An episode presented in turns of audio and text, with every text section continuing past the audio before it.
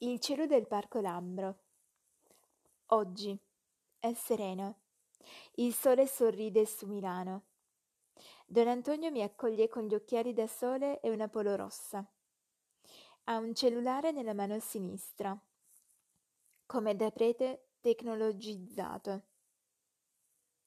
E alla sua veneranda età mi avverte che aspetta una chiamata di una madre in difficoltà con l'educazione dei suoi figli, uno dei quali è fuggito la notte scorsa. Ma Don Antonio è sereno. L'educazione gli sta a cuore, così come l'evangelizzazione. Mi ha condotto nella cappella in cui celebra la Santa Messa tutti i giorni con i suoi giovani. È commovente. La preghiera del Padre nostro è quella particolarmente più toccante. Mi confida. I suoi giovani si sentono figli di un Padre misericordioso, che non li lascia soli un istante. Don Antonio è come appare in tv. Non ha due volti, uno per lo schermo e uno per la vita lontana dai riflettori. Sa trasmettere l'amore per la vita con il suo entusiasmo e i suoi progetti. Ne ha uno al giorno, a quanto pare. Incredibile. Ora ci sistemiamo nel suo piccolo ufficio. C'è un portatile aperto e libri sparsi ovunque. Mi dice che gli sono utili. Quelli. Ma dopo averli letti bisogna buttarli via. Si mette comodo su una poltrona. E io faccio lo stesso. Sa di dove sono e mi chiede se conoscessi la ragazza rimasta uccisa nell'attentato avvenuto a Brindisi presso la scuola Morvillo Falcone, la sedicenne Melissa Bassi. La notizia lo ha mandato in bestia. E poi lo sconforto per il terremoto del 20 maggio, che ha spaccato una sua piccola comunità con mamma e bambini a San Biagio di Bondeno, in provincia di Ferrara. Per fortuna, gli angeli esistono, mi dice e nessuno dei nostri piccoli è rimasto ferito. Adesso sono provvisoriamente in una nuova abitazione, poco adatta a loro, aggiunge. Quei bambini avevano già sofferto tanto, in precedenza, e il terremoto non ci voleva proprio. Cominciamo l'intervista sottolineando che in casi come questi, la solidarietà fra gli uomini può trasformare queste disgrazie in occasione di crescita e di incontri umani. Don Antonio continua la sua conversazione e nel frattempo beviamo una tazza di caffè per tenere alta la concentrazione. Di problemi su cui discutere ce ne sono tanti e non bisogna abbassare la guardia neppure un istante. Questo bel clima amicale ci dà l'umore giusto per proseguire. Antonio Carriero. Don Antonio, sei su Facebook? Certo, come tutti gli strumenti in mano all'uomo. Anche i social network possono essere utili o pericolosi. Io penso che Facebook possa essere utile. Per quale motivo lo usi? Lo uso per dire cose importanti e per diffondere notizie sane. Io ho sempre cercato di comunicare. Le mie comunità sono state tra le prime ad usare i computer e tutti gli altri mezzi di comunicazione. Trovi sano che alcuni professori stringano amicizia su Facebook con i loro studenti? Dipende dagli adulti e dai professori e professoresse. Credi sia importante passare da internet, prima o poi? La paura per questo strumento non fa parte del, bersag- del bagaglio dell'avamposto. Già il Vangelo si lamentava perché i figli delle tenebre erano più svegli dei figli della luce. Perciò, posso, perciò penso che dovremmo affrontare il nemico con le stesse armi, non scappando come facciamo spesso e volentieri. Bisogna conoscere il web. Qual è la tua missione su Facebook? Ho una pagina visitatissima. Non una pagina personale. Non ho motivo di averne una. Ma una pagina sul mondo di Exodus. per raccontare il percorso dei miei giovani a chi frequenta il web.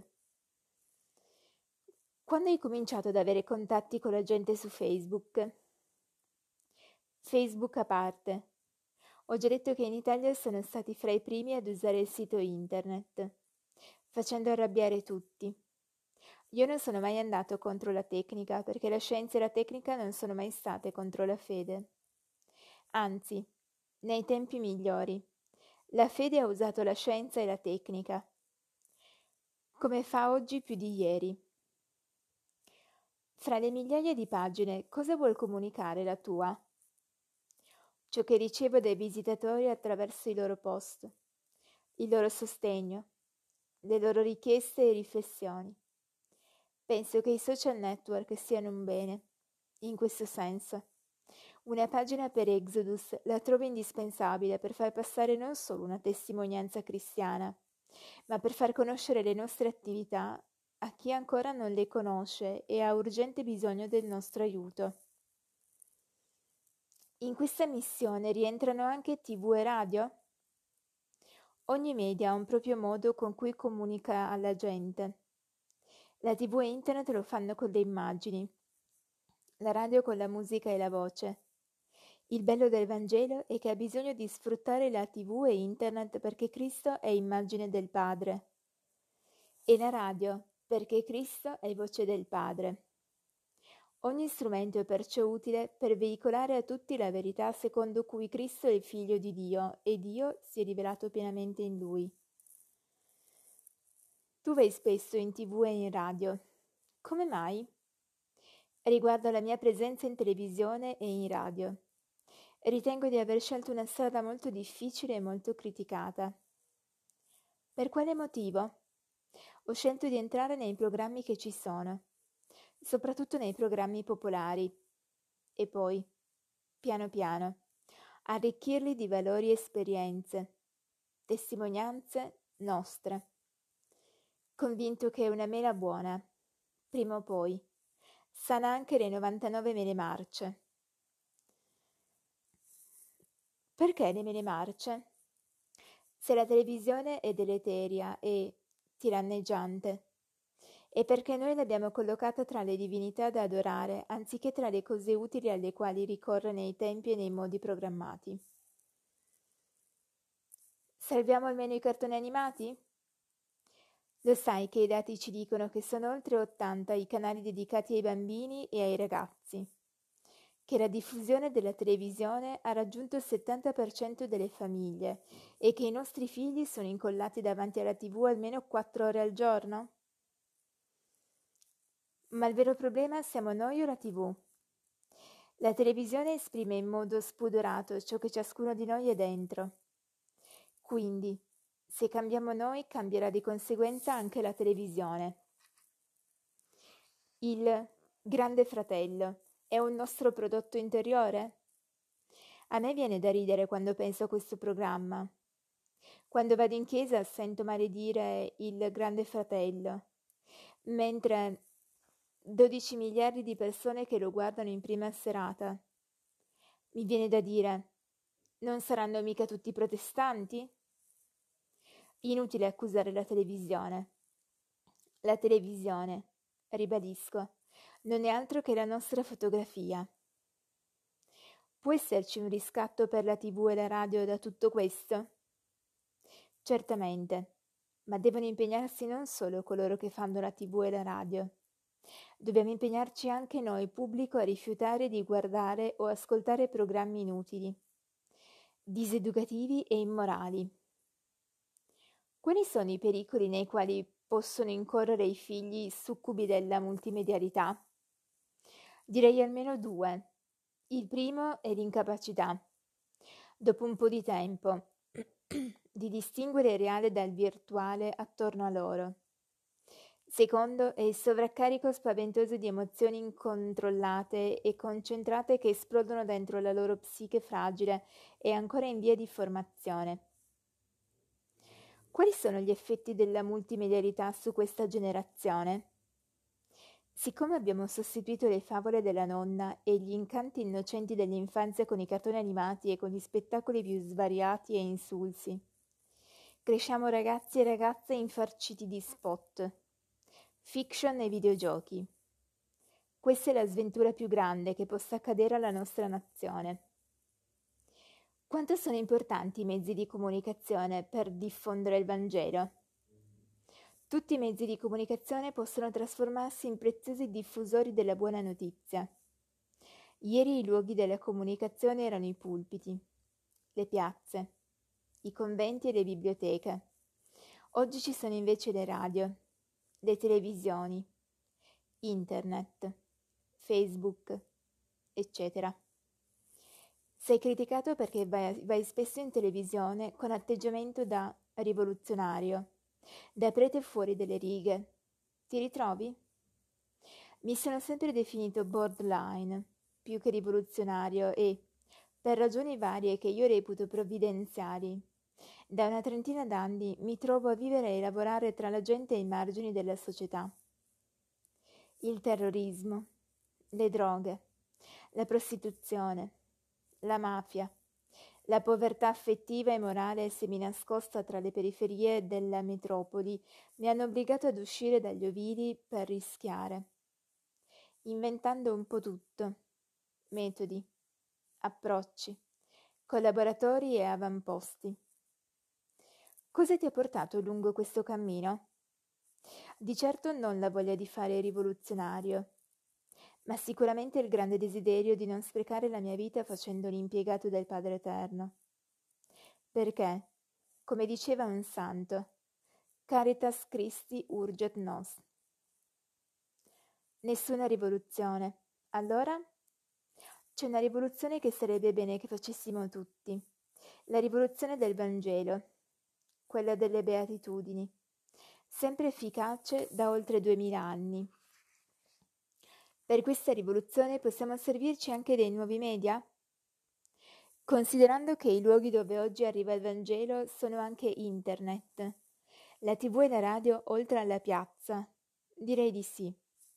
Per esempio, sono rimasto piacevolmente impressionato dalle centinaia di pagine, profili o gruppi dedicati a Cristo, al catechismo, al magistero e al dibattito tra fede e scienza su Facebook. Cosa fraintende, allora, il pubblico del tuo stile rivoluzionario evangelico? Non per fare accostamenti indebiti, ma credo che fraintendano ciò che fu frainteso anche duemila anni fa nel messaggio di Gesù Cristo. Tutto ciò che voglio è una Chiesa diversa. Lo so, è facile volere una Chiesa diversa. L'importante è che il Padre nostro voglia diverso me e soprattutto voglia che io e tutti siamo testimoni di una rivoluzione, di una rivoluzione pacifica. Cosa ci insegna Cristo? Di sicuro non piazzare bombe davanti alle sedi di chi riscuote i tributi, né sfasciare le vetrine dei negozi del paese. Quella di Cristo è tutta un'altra rivoluzione. Quando Gesù dice che per convertire il mondo bisogna morire. Che beati sono i miti, i perseguitati e i puri, perché costoro cambieranno il mondo. Parla di una rivoluzione pacifica. Le otto beatitudini sono rivoluzionarie. E io dico a tutte le persone che mi seguono che mi sforzo di essere un rivoluzionario in tal senso. Perché costa tanto una rivoluzione come questa? Il guaio è che ci sono delle sfumature nella buona notizia di Cristo che ci obbligherebbero a cambiare certe idee storte. E questo è difficile. Queste sfumature, noi adulti, le abbiamo furbescamente rintanate negli angoli più nascosti della nostra anima. Di quali sfumature parli? Una sfumatura, per esempio, è che Cristo non ha nemici. Se dovessimo alludere a eventuali nemici di Cristo, dovremmo tornare a ciò che egli stesso, un po' alterato, ha pronunciato contro i farisei, chiamandoli sepolcri imbiancati e gente dalla doppia faccia. Invece, noi cosa facciamo? Una cosa che ci insegnano da piccoli a scuola. Dividere il mondo in amici e nemici sulla lavagna. Dividere la religione in chi crede e in chi non crede. Analizzare il mondo catalogando i peccatori e i giusti è una cosa. Pensare invece che Dio ami i nemici, prediliga i peccatori, si nasconda sotto le spoglie del carcerato, del ladrone e della samaritana scompiglia e disorienta chiunque. La dilagante crisi di fede, oggi, ci ostacola in questa rivoluzione? La fede, ci hanno sempre spiegato, deve chiarire le cose e non confonderle. Qui si confondono le cose. Una società fraterna, appoggiata a un Dio che è Padre misericordioso. Sembra una favola natalizia, una storiella della nonna, una barzelletta da bar sport. Che cosa ha fatto Cristo con i peccatori? Cristo ha trasformato Caino in Abele, il figlio prodigo in figlio prediletto, il ladrone nel primo personaggio che arriva in paradiso, il buon samar- samaritano unico e vero prossimo, migliore addirittura del sacerdote del Tempio e dell'addetto alle cerimonie religiose. Noi vogliamo che si ritorni a dire ladro all'usuraio e omicidia a chi svende gli uomini ai carnefici. È vero che la fede, oggi, si nutre per lo più di miracoli e immagini.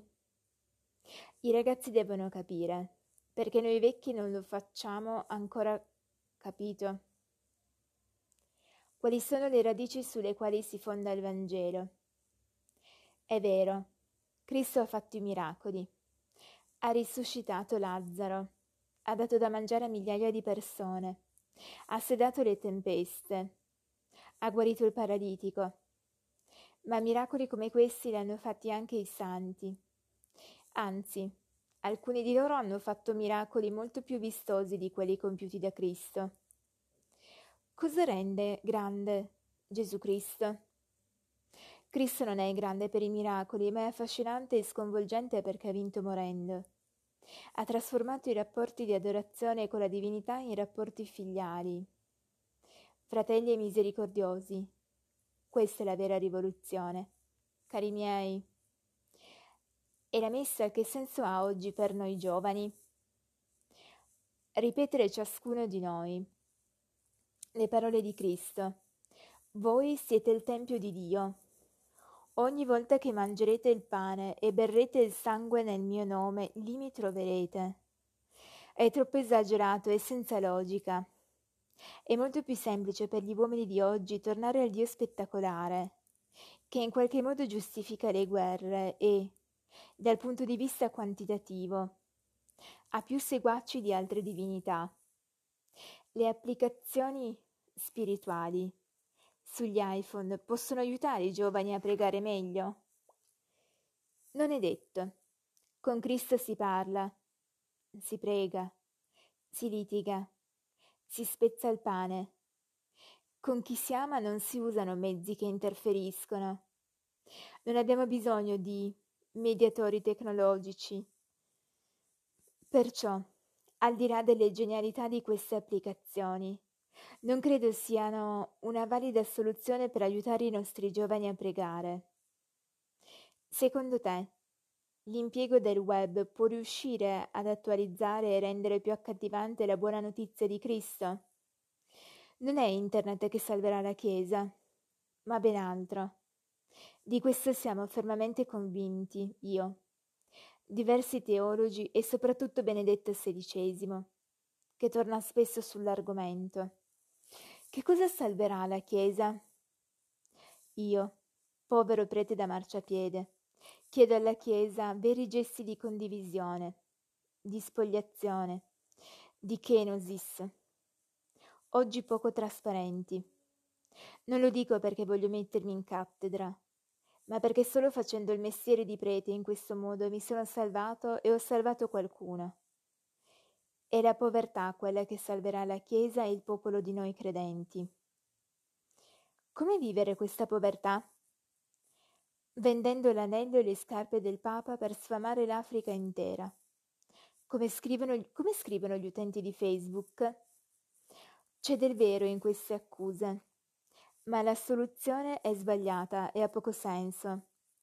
al di là di ciò che è effettivamente patrimonio culturale e artistico per la Chiesa e quindi per l'umanità intera. Una Chiesa ricca, legata ai fasti tem- del Tempio, come luogo prediletto. Richiama più il Dio dell'Antico Testamento che il Cristo della cena eucaristica, del Padre nostro, dell'agnello immolato. Quale rivoluzione proponi? Vanno bene Facebook, Twitter e i blog per diffondere la buona notizia, purché la notizia sia sempre la stessa dopo duemila anni e non vada alterata. Il secolarismo e la globalizzazione non ci rendano schiavi dei loro prodotti. La rivoluzione più importante, decisa, radicale, sia quella di liberarsi da ogni forma di mondanità. Si spogli la Chiesa da ogni ricchezza terrena e torni ad abbracciare pienamente la sua povertà terrena. In che rapporti stai con il Padre Eterno? Questa è una bella domanda. Io ho avuto momenti difficilissimi nella mia vita. Ho accusato per esempio il Signore di avermi rubato il papà L'assenza di mio padre mi ha creato dei momenti molto polemici con il Signore. Mi ricordo che ho trovato il Signore in un giorno particolare della vita mia, e questo è stato il giorno della mia conversione. Dove lo hai trovato? Nel 1951 ero alla città dei ragazzi in via Comacchio a Ferrara, quasi a ridosso del Po. Allora non pensavo di farmi prete. Il 17 novembre, con l'alluvione, la città dei ragazzi era diventata la città degli alluvionati. Sono piombate centinaia e centinaia di persone e famiglie, rimaste in pochi minuti senza casa. E tra di esse c'era anche un bambino di undici anni felice e non disperato come gli altri, per aver perduto i genitori la nonna e lo zio. Poi ho capito il motivo della sua felicità. Veniva violentato regolarmente da tutti i membri della sua famiglia. Era stato portato lì tra i disperati dell'alluvione e per tutto quello che gli era già successo. Cos'era successo? Questo bambino, una sera, mi raccontò di aver visto dai vigili del fuoco il papà ubriaco e per paura che lo violentasse gli ha piantato un coltello nella pancia. La confusione era tale e tanta che nei corridoi della città dei ragazzi lo spavento, la fame, l'odore di cacca e gli occhioni di questo bambino violato mi hanno stravolto. Che cosa ha provocato in te questa storia? Mi sono trovato di fronte ad un problema enorme. Avevo solo vent'anni e per me, senza papà dalla prima infanzia. Avevo appena dieci mesi quando mio papà Guglielmo morì di broncopolmonite. Capire che ci sono dei papà che potevano violentare i loro figli anziché amarli è stato come ricevere un pugno nello stomaco. La tua reazione? La mia reazione è stata radicale. Ho pensato per la prima volta come salvare bambini come lui, come amare dei bambini che hanno dei genitori che non li amano. Come? In che modo? Ho pensato che l'unico modo per voler bene a questi bambini, per fare il padre, un padre diverso, ma ugualmente profondo, era diventare prete. Così ho mollato l'idea dell'università e mi sono fatto prete. Hai ricucito in quel momento con il Padre Eterno? Il giorno in cui è arrivato quel bambino violentato, ho dovuto guardarlo in faccia. Mi ha guardato in faccia anche lui, ma in un modo strano. Quel bambino aveva paura che io fossi come uno della sua famiglia. Pensare che un bambino di undici anni dubiti che io lo possa violentare mi ha messo addosso un profondo disagio. È stato allora che mi sono scongelato con il Signore e ho riletto tutto il Vangelo in maniera diversa. Come traduci il Vangelo nella tua vita?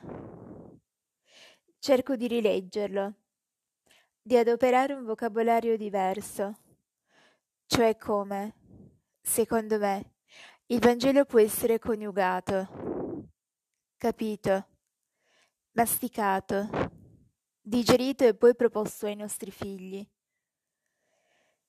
Per esempio, quando celebro la messa insieme ai miei giovani, che sono di tutte le religioni, di tutte le fedi, la cosa che cerco di comunicare loro è l'infinita misericordia di Dio. Loro che hanno una giustizia che non li perdona, che non sono capaci di perdonarsi per gli errori commessi. Pensare che ci possa essere qualcuno che gli perdoni al di là di ogni logica giustizialista. Non hai idea di quanto li faccia stare meglio.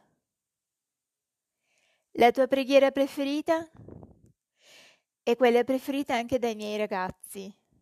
Diciamo un Padre nostro prendendoci per mano e, anche qui, non hai idea di cosa succede quando loro pensano di essere stati perdonati. Ti hanno mai chiesto come fai a perdonarli? Qualcuno di loro mi chiede, come fai a perdonarci? E io rispondo, se il Signore ha perdonato me, che ne combino di tutti i colori. Come potrei non perdonare voi? Perché il perdono è un gesto infinitamente gratuito che io ho ricevuto dal Signore e, siccome l'ho ricevuto, devo donarlo agli altri. Nei nostri, nei nostri ragazzi è assodato che Dio è misericordioso? Purtroppo no. Se la carta della fede ce la giocassimo così, come cerco di fare con i miei giovani. Forse ci sarebbe più fede in giro e forse molti ragazzi capirebbero. Sarebbero più fiduciosi in Dio. I nostri ragazzi sono più sensibili di noi. È vero che sono più distratti, attratti e affascinati da altre cose, ma hanno una grande sensibilità e certi messaggi se li colgono, sanno viverli. È importante riflettere sulla dimensione del dono cristiano. Ogni tanto mi viene voglia di parlare a lungo sulla povertà, ma non quella delle pensioni a 500 euro, o dell'assegno di disabilità, o dei precari della scuola, ma della povertà povertà hai mai visto con i tuoi occhi la povertà, povertà? Io sono stato in Africa qualche tempo fa e ti devo dire che fare il povero qui in Italia è un mestiere da milionario rispetto a chi prende sì e no 15 euro al mese con figli numerosi, moglie, senza una copertura sanitaria, sindacale assicurativa, una capanna, un'aspirina, una goccia d'acqua. Che cosa hai pensato? Ho pensato che dovremmo vergognarci e mi ci metto in mezzo anch'io, quando facciamo certe guerre per i nostri diritti e mai. Dico mai, pensiamo di assumerci delle responsabilità rispetto ai diritti altrui, perché questi poveri li abbiamo fabbricati noi, con i nostri egoismi, le nostre politiche, le nostre colonie, la nostra carità pelosa, il buonismo e l'elemosina. Il tema della povertà in Africa ricorre spesso nei dibattiti dei giovani. Cosa possono fare di concreto per combatterla? I giovani devono cambiare il sistema mondiale, cambiarlo e poi riflettere profondamente su quali siano gli aiuti da fare. Lo ricordiamo il famoso proverbio è meglio insegnare a pescare che dare il pesce avanzato sui mercati occidentali? Il filosofo argentino Benazayag dice Noi, in quanto uomini della cosiddetta tarda modernità, siamo parte di una società che per la prima volta nella storia pretende di non essere in nulla e per nulla dedita ai sacrifici. Donare significa sacrificare parte delle proprie ricchezze, rinunciando a parte del proprio possesso. Paradossalmente, quando a scuola o al catechismo si parla di carità, i ragazzi sono meno entusiasti. Come mai, don Antonio? Eh, sì, noi vogliamo aiutare i poveri senza perdere alcun privilegio. E per questo diamo il sovrappiù. Quello che non ci serve non ci disturba. Siamo stati noi adulti ad insegnarlo a volte inconsapevolmente, ai ragazzi. Chiedo perciò di allargare il concetto di povertà e approfondirlo con i ragazzi.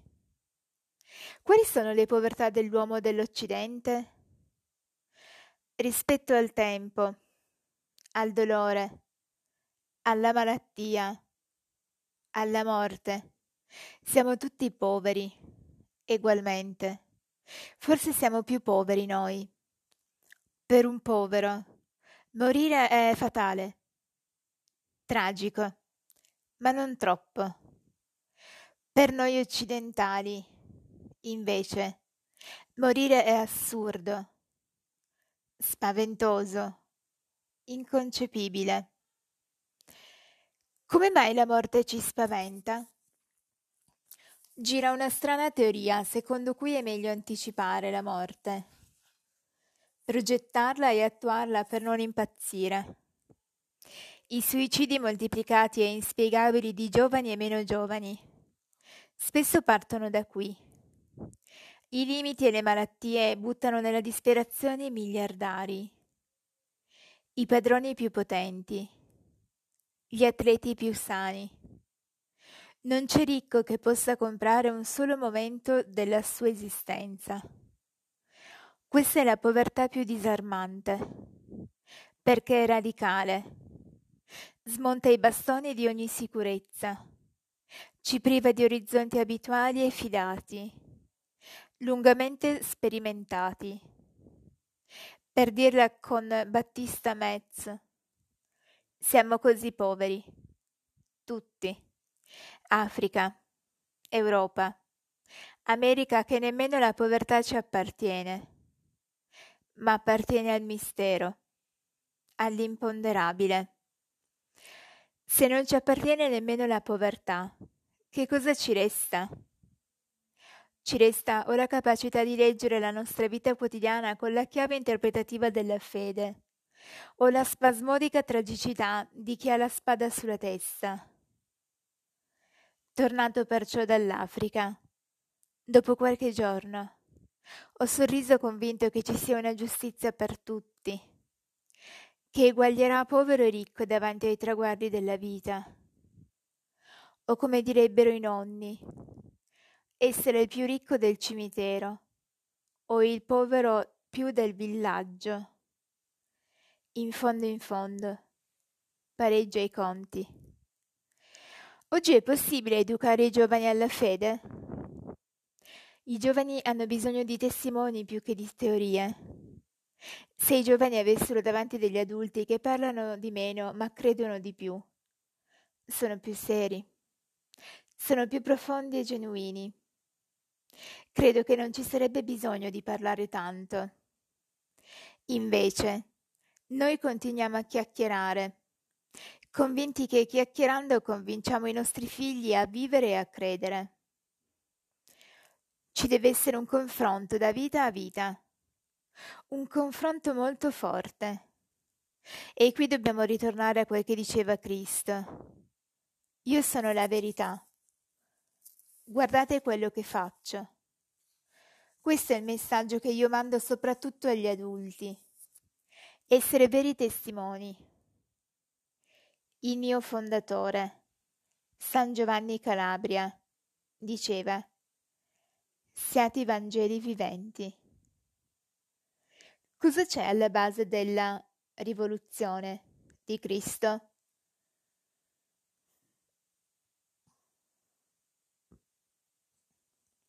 È difficile comprendere la rivoluzione insegnataci da Cristo. Rimane la tristezza di queste mezze rivoluzioni, perché la vera rivoluzione è più grande di noi. Sono ottant'anni che vivo, però stanotte, per la centesima volta, è andato in galera un altro ragazzo e non sono stato capace di difenderlo. La vera rivoluzione è tanto difficile quanto importante perché noi conosciamo le rivoluzioni arrabbiate rispetto a quelle poetiche. I giovani è il sacramento della confermazione. A che punto siamo?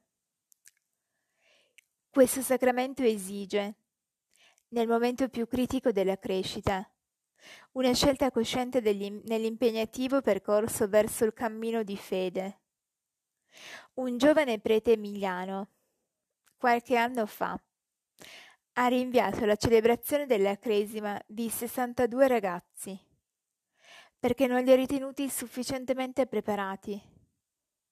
Se tutti i preti facessero questi ragionamenti, nessuno verrebbe confermato. Secondo te, quale sarà stata la reazione dei genitori e dei parenti? Se conosco bene la, mental- la mentalità religiosa italiana. Immagino il loro stranulamento rispetto all'improvvisa e clamorosa decisione. Mancavano solo pochi giorni alla cerimonia. Penso come si siano agitati i parenti per la prenotazione alberghiera, per i vestiti griffati, per i regali abbondanti o per il pesantissimo giudizio formulato dal viceparroco sull'immaturità dei cresimandi. Certamente l'adolescenza, oggi, è più che mai esplosiva e incontrollabile. Porre la confermazione in questa fase è tanto importante quanto problematico. La lunghissima esperienza pedagogica e catechistica della Chiesa raramente sbaglia tempi e metodi.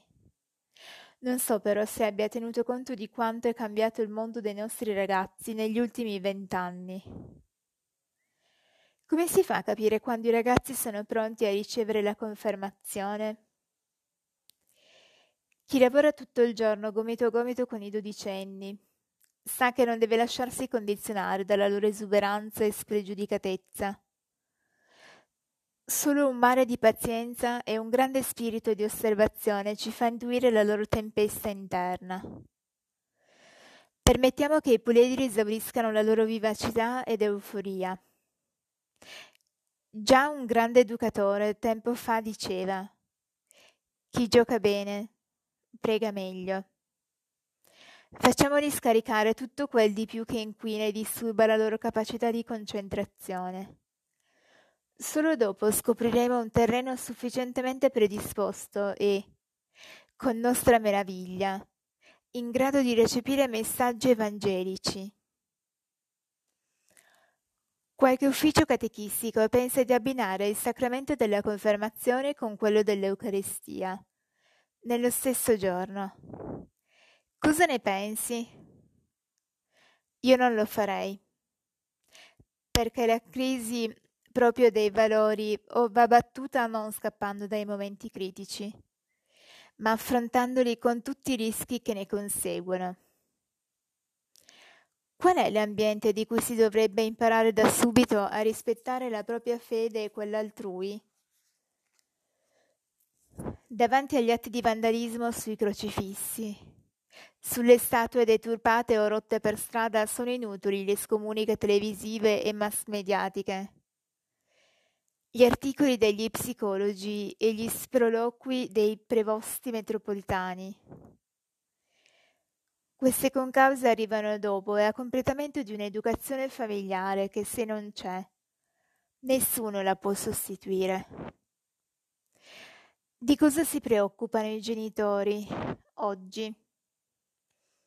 Si preoccupano della patente a 16 anni, delle ferie in luoghi idilliaci, dello sviluppo fisico ed estetico dei nostri ragazzi, mentre non sono per niente occupati e preoccupati per far sì che dentro ai nostri eleganti cicciobelli crescano contenuti, Valori. Sensibilità degne di uomini e non di animaletti ben vestiti. Sentire poi il coro di studenti che incita il ragazzo che sta prendendo a bastonate la statuetta del Cristo in un video diffuso su YouTube. Con il ritornello. Finiscilo. Finiscilo. Completa il mio disgusto. I ragazzi vivono uno strano rapporto con l'amore. È importante tornare a educarli con più attenzione alle emozioni e ai sentimenti? Intanto, parlare di amore non è facile. Dio ci ha fatti per amore. Non possiamo prenderci in giro facendolo sempre intravedere o spostandocelo, con sarcasmo, al momento giusto. Allora si parla, si discute, si polemizza, si prega, si legge. Nebbia. L'amore è mistero. Ai misteri ci si avvicina contemplando, ascoltando. Le chiacchiere aiutano poco. Si può dare una definizione all'amore? È difficile definire l'amore. È piccolo e grande. È finito e infinito è interiore ed esteriore, è normale e divino. In parte esiste e in parte lo si sogna. Incomincio a credere che dobbiamo accontentarci di cercarlo come si cercano tutte le cose grandi. Come si cerca l'amore? Essere cercatori instancabili di giustizia, di verità, di felicità fa parte dei compiti assegnatici dal Padre Eterno. Ma, diversamente da queste normali ricerche, l'amore non va cercato correndo, ansimando, con frenesia, ma va cercato dentro di noi. Questa è un'altra rivoluzione a cui non siamo abituati. La ricerca sbagliata dell'amore può farci correre seri rischi. Quali sono questi rischi? Quelli di abbracciare ombre, cancellare impronte, fuggire come stranieri, ubriacarsi di fatica, abbeverarsi di veleno. L'amore abita in un'altra casa, ci rende aperti e leggeri, contrasta la forza di gravità, è primitivo ed essenziale Sta ancora attaccato alla pianta del giardino dell'Eden. Non è più grande della prima mela. È solo ripulito dalla bava del serpente. I media parlano continuamente dell'amore, ma non sempre in modo equilibrato e giusto. Tu come parleresti dell'amore a un adolescente? Con una favola, perché le favole non sono roba da per bambini. Le favole sono brevi, piacevoli e i messaggi sono sempre chiari, concisi. C'era una volta un'isola dove vivevano tutti i sentimenti degli uomini. Il buon umore, la tristezza, il sapere e l'amore. Un giorno venne annunciato ai sentimenti che l'isola stava per sprofondare. Allora essi prepararono le loro navi e partirono. Solo l'amore volle aspettare fino all'ultimo momento. Quando l'isola fu sul punto di sprofondare, l'amore decise di chiedere aiuto. La ricchezza passò vicino all'amore su una barca lussuosissima. E l'amore le disse, Ricchezza, mi puoi portare con te? Non posso. Ho molto oro e argento. A bordo. E non posso portarti. L'amore chiese all'orgoglio che stava passando su un magnifico vascello. Ti prego, orgoglio, portami con te. Non posso, amore, rispose. Qui è tutto perfetto e potresti rovinare la mia barca. L'amore chiese alla tristezza. che gli passava accanto. Ti prego, lasciami venire con te. Oh, amore, rispose tristezza. Sono così triste che ho bisogno di stare da sola. Anche il buon umore passò, ma era così contento che non sentì l'amore chiamarlo. All'improvviso, una voce disse Amore, sali in barca, ti porto io. Aveva parlato un vecchio. L'amore salì su quella barca. Quando arrivarono sulla terraferma, il vecchio lasciò l'amore e proseguì oltre. Ma l'amore pensò troppo tardi a come sdebitarsi e dimenticò di chiedere all'anziano come si chiamasse. Così, egli chiese al sapere. Puoi dirmi chi mi ha aiutato? È stato il tempo, rispose il sapere. Il tempo? domandò l'amore. Perché mai il tempo mi avrebbe aiutato? Solo il tempo è capace di comprendere quanto tu, amore, sia importante nella vita. Concluse il sapere. Come mai i giovani cercano l'amore nei posti sbagliati? Non mettiamoci sulla strada per domandare aiuto alla ricchezza, al sapere, al buon umore, alla tristezza. Fermiamoci piuttosto davanti al volto di un bambino. È lì che troveremo le risposte che ognuno di noi custodisce gelosamente nel proprio cuore. I ragazzi sanno cogliere la differenza tra amore e innamoramento? Non sempre. Credo che la colpa sia un po' della famiglia, perché non sempre chiarisce la differenza che c'è tra innamorarsi e amarsi. Anche noi preti, a volte, ci accontentiamo di sapere che i due giovani sono semplicemente innamorati. L'innamoramento, rispetto all'amore, non è solo un passeggio. È una stagione, Sembra semplice ma è difficilissimo. Perché, di solito, uno si innamora di una persona reale, ma di una persona che in parte è reale e in parte non lo è. Lo sai che nascono amori anche in rete? Sono amori maturi o virtuali e pericolosi? In un certo senso sì. È pericoloso perché non, cono- perché non conosci fino in fondo la persona di cui ti sei innamorato. Quindi parti subito col mettergli un'aureola attorno. Ed è giusto che nell'innamoramento vedi anche quello che non c'è. Però l'amore deve passare da questo innamoramento all'accettazione della persona per quella che è e non per quella che vorremmo che fosse. È questo il passaggio più difficile.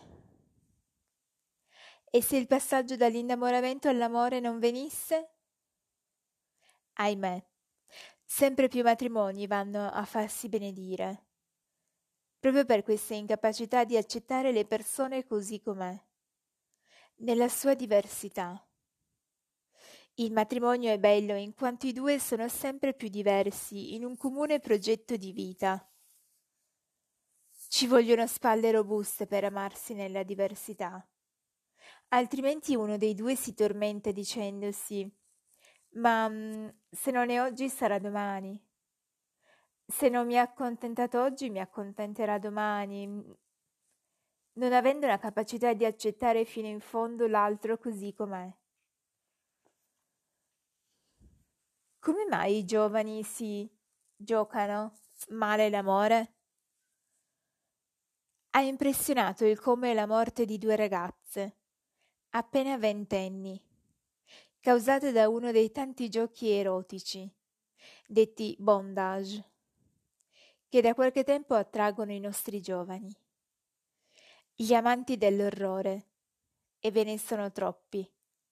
Vedi libri, film, spot, pullulano e se ne vantano Pare che l'orrore sia il miglior compagno di vita dei giovanotti svegli, i quali lo praticano con la disinvoltura e la sicurezza con la quale si fa una passeggiata in mountain bike. Noi normali, che non capiamo niente del mondo giovanile del 2000, le chiamiamo pratiche estreme, con semi-strangolamenti, legature erotiche e nodi scorsosi che fasciano l'uno l'altro a mo' di impiccagione.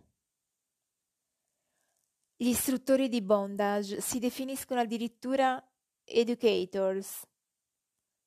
Però io, vivendo tra le varie disperazioni, da tempo noto una spasmodica ricerca di fantasie assurde e di srelogatezze bestiali. Ieri erano le droghe, le autolesioni con le lamette, i piercing nei posti più scomodi, puerilità. Oggi il popolo di internet sta scoprendo l'inferno. Fatemi ripetere, inferno, non quello di dopodomani, ma l'inferno di oggi. Perché?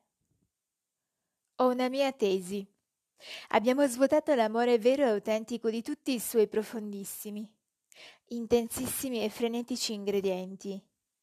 È rimasto il cadavere dell'amore pencolante tra l'umanoide e l'animalesco. Ne hanno sofferto soprattutto le donne. Dopo secoli di sudditanza e di manifestazioni affettive, sacrificate alle numerosissime prole la liberazione esagerata ed esplosiva, spudoratamente confusa con l'esibizionismo. Ha inaridito le sorgenti inesauribili e incalcolabili della gioia di coppia. Ancora una volta stiamo travedendo la, feni- la femminilità assestata di oblatività essenziale, di amplessi completi, di poesia e di infinitezza. Scimmiottando l'uomo e non potendo esaudire il personale bisogno di amore, ricopiano liturgie falsamente femminili e cascano i tranelli atroci, sradicati dalle loro storie. Pare che anche noi maschi pratichiamo riti simili, sedotti da un mondo che incrocia poca poesia, niente tenerezza e solitudine egoistica. Adoriamo rumori, velocità, tecnica, affari, casa ore, aerei, SUV, alberghi. Le donne, stupide, ci hanno copiato e si stanno perdendo. Le donne più insensibili stanno sperimentando vie di fuga con comportamenti sessuali disperati spaventosi e traumatici. Poche, in controtendenza, credono sia utile e sia possibile ripercorrere vie che credevano vecchie, convinte che i sentieri dell'amore non hanno bisogno di trasgressioni fanatiche, sempre estreme e suicide. L'amore genuino è più travolgente della morte e del tempo. È un paradiso puro, lo dice Sant'Agostino, dopo la sua tumultuosa giovinezza. Attraccato con la sua barca sulla spiaggia di Cartagine, concludendo con la frase che, nella sua brevità, sintetizza l'intera sua conversione. Ama e fa quello che vuoi. Secondo te, perché la verginità per i ragazzi e roba da sfigati? Eh, questo è un altro argomento scottante. Mi viene in mente una ragazza di prima superiore, di 15 anni, i cui compagni di classe le hanno cantato una canzonetta sulla sua verginità. Lei, tranquillamente, aveva dichiarato alle sue amiche di non essersi mai venduta e di non avere nessuna voglia di farlo in avvenire. Qual è stata la reazione della ragazza? Raccontandomi l'accaduto. Ilaria mi domandava cosa stesse succedendo. Se fosse lei fuori dal mondo e perché mai una quindicenne dovrebbe vendersi. Ho risposto a Ilaria che me lo domandavo anch'io, con la tristezza di un educatore che sa proiettare queste derive in un futuro più carico di povertà interiori che di povertà salariali. I genitori educano i figli a una sana vita sessuale? Per questo devono entrare in campo i padri.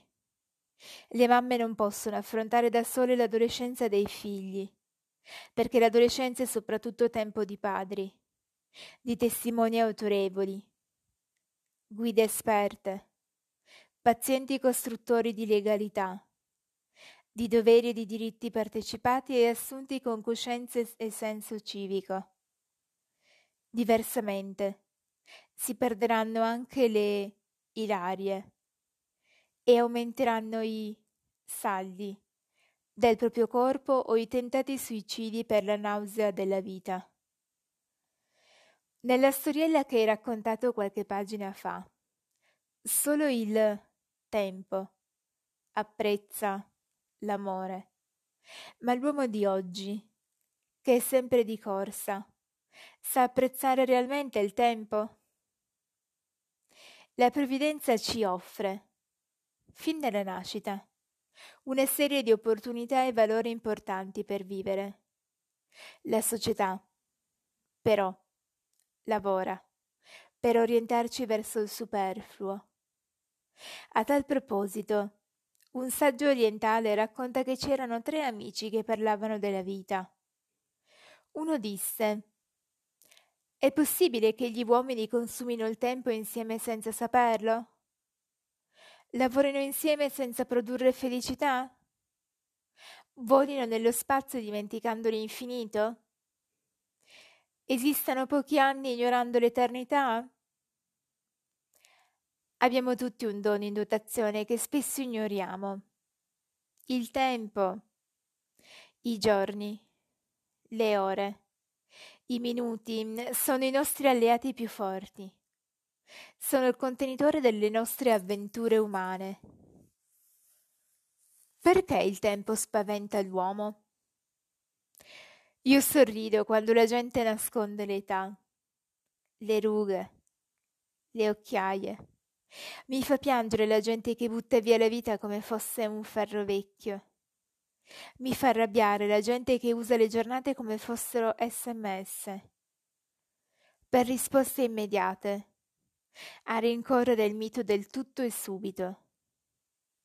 Nelle case non si contano gli orologi appesi alle pareti o che riposano nei cassetti, piccoli, preziosi, di marca, di antiquariato, da collezionismo. C'è chi esibisce al polso, con l'aria annoiata del peone disoccupato cronometri da migliaia di euro. La qualità del tempo che viviamo dice anche la qualità della società in cui viviamo? Una volta di tempo si viveva, ora di tempo si muore. Muore chi fugge dal tempo drogandosi. Muore chi fugge dal tempo buttando la sua moto o auto a 250 all'ora. Muore chi fugge dalla paternità per voglia di false liberazioni. Muore chi diventa troppo grande in fretta e chi non lo diventa mai. Conosciamo tutti la teoria di Peter Pan. Quindi c'è gente che è come se fosse già morta, da viva? Il tempo esige che ciascuno di noi arricchisca di valori qualitativi la sua vita. Gli uomini veri non dimenticano da dove vengono, non hanno paura del pezzo di strada che devono percorrere. Prendono le piccole vicissitudini di ogni giorno con serietà. Sanno che non possono cambiare la direzione del vento, ma possono governare le vele, che il tempo può lenire, può acuire, può far ricordare, può far dimenticare. Gli uomini veri sanno vivere come da leoni e da agnelli, da pecore e da lupi, da serpenti e da colombe. È la trincea che definisce il ruolo e le postazioni. È importante guardare al passato per vivere il futuro? Investire tempo, amore, fantasia nei ragazzi è l'impegno più affascinante. C'è una frase famosa sulla bocca dei nostri padri e nonni. Ai miei tempi, e poi una sfilza ininterminabile di azioni fatte ai loro tempi. Come un proverbio cinese ci ricorda che se una generazione pianta gli alberi, l'altra si gode l'ombra. Oggi, però, non so perché, siamo senza alberi e senza ombra. Ma questi ricordi, poi, coincidono con la realtà o sono un po' gonfiati? Troppe volte i nostri nonni non hanno piantato tutti gli alberi che credevano di aver piantato, o in buona parte si sono seccati. Altre volte i ragazzi hanno scelto altri alberi e altre ombre. La vita può essere compresa guardandola a ritroso, ma deve essere vissuta guardandola avanti, soprattutto se giovani. E guardare avanti significa dare senso e significato al tempo o se volete, all'orologio e uscire dall'ombra. La famiglia, oggi, può ancora educare? La famiglia o educa o non è famiglia. Nell'animo di ciascuno di noi, non solo di chi è sposato o di chi è prete come me. Il bisogno di educare fa parte del nostro DNA del DNA di ogni adulto. Un adulto che non educa non è neanche un adulto. È un adulto che non trasmette niente di serio ad altri. Vuol dire che è un adulto morto, che non è mai diventato grande. Pensare a una famiglia che non educa è inconcepibile. La famiglia deve educare se stessa prima di educare i figli? O avviene contemporaneamente? Direi che deve educare prima. Quando ci si sposa bisogna lasciarsi educare dal proprio marito o dalla propria moglie. Il rapporto familiare è anche un rapporto educativo, non solo sessuale, fisico, psicologico o abitativo. Quando si vive insieme, occorre lasciarsi educare all'altro partner altrimenti si vive da estranei, come due vicini di casa che non comunicano la parte migliore di sé. Quindi, chi si sposa e si ama, si rende educabile all'altra parte, tanto più se poi si mettono al mondo dei figli. È vero che la famiglia è stata sostituita da altre agenzie educative? È vero che oggi abbiamo delle interferenze in ambito educativo però debbo dire che la famiglia di oggi è diversa dalla famiglia di ieri, ma non è peggiore di quella di ieri. Mettiamoci in testa che non serve a niente guardare indietro. Oggi è un altro tempo. È chiaro che la fatica di crescere e di stare uno di fronte all'altro per educarsi oggi è più difficile perché ci sono altri che interferiscono. Chi sostiene il contrario rimane ancorato alla famiglia di ieri, ritenuta erroneamente migliore di quella di oggi. E i ruoli in famiglia si sono evoluti rispetto al passato? Io batto sempre di testa ai papà. Fino a qualche tempo fa, il sistema contadino e la morfologia della nostra nazione faceva sì che le famiglie fossero abbastanza unite Pensiamo ai cascinali formati da un clan. Laddove non arrivava il papà arrivava lo zio. Dove non arrivava lo zio c'era il nonno che ti dava una pelata sul sedere. E c'era un'accezione dei ruoli e dei parenti. Per cui lo zio valeva quanto il papà e il nonno aveva anche il suo valore. Adesso si è smembrato tutto. La famiglia è rimasta con un padre, una madre, un figlio e una figlia. Il clan non esiste più. Non c'è più qualcuno che può aiutarti. Per la prima volta nella storia, i padri devono fare i padri. Punto e basta. Chi è il papà per diffidare dalle imitazioni? Un padre mi dice, la mattina porto sempre mio figlio a scuola. Ma dico, questo non è il vero ruolo del padre. Quello che siete come padri deve parlare molto più forte di quello che dite.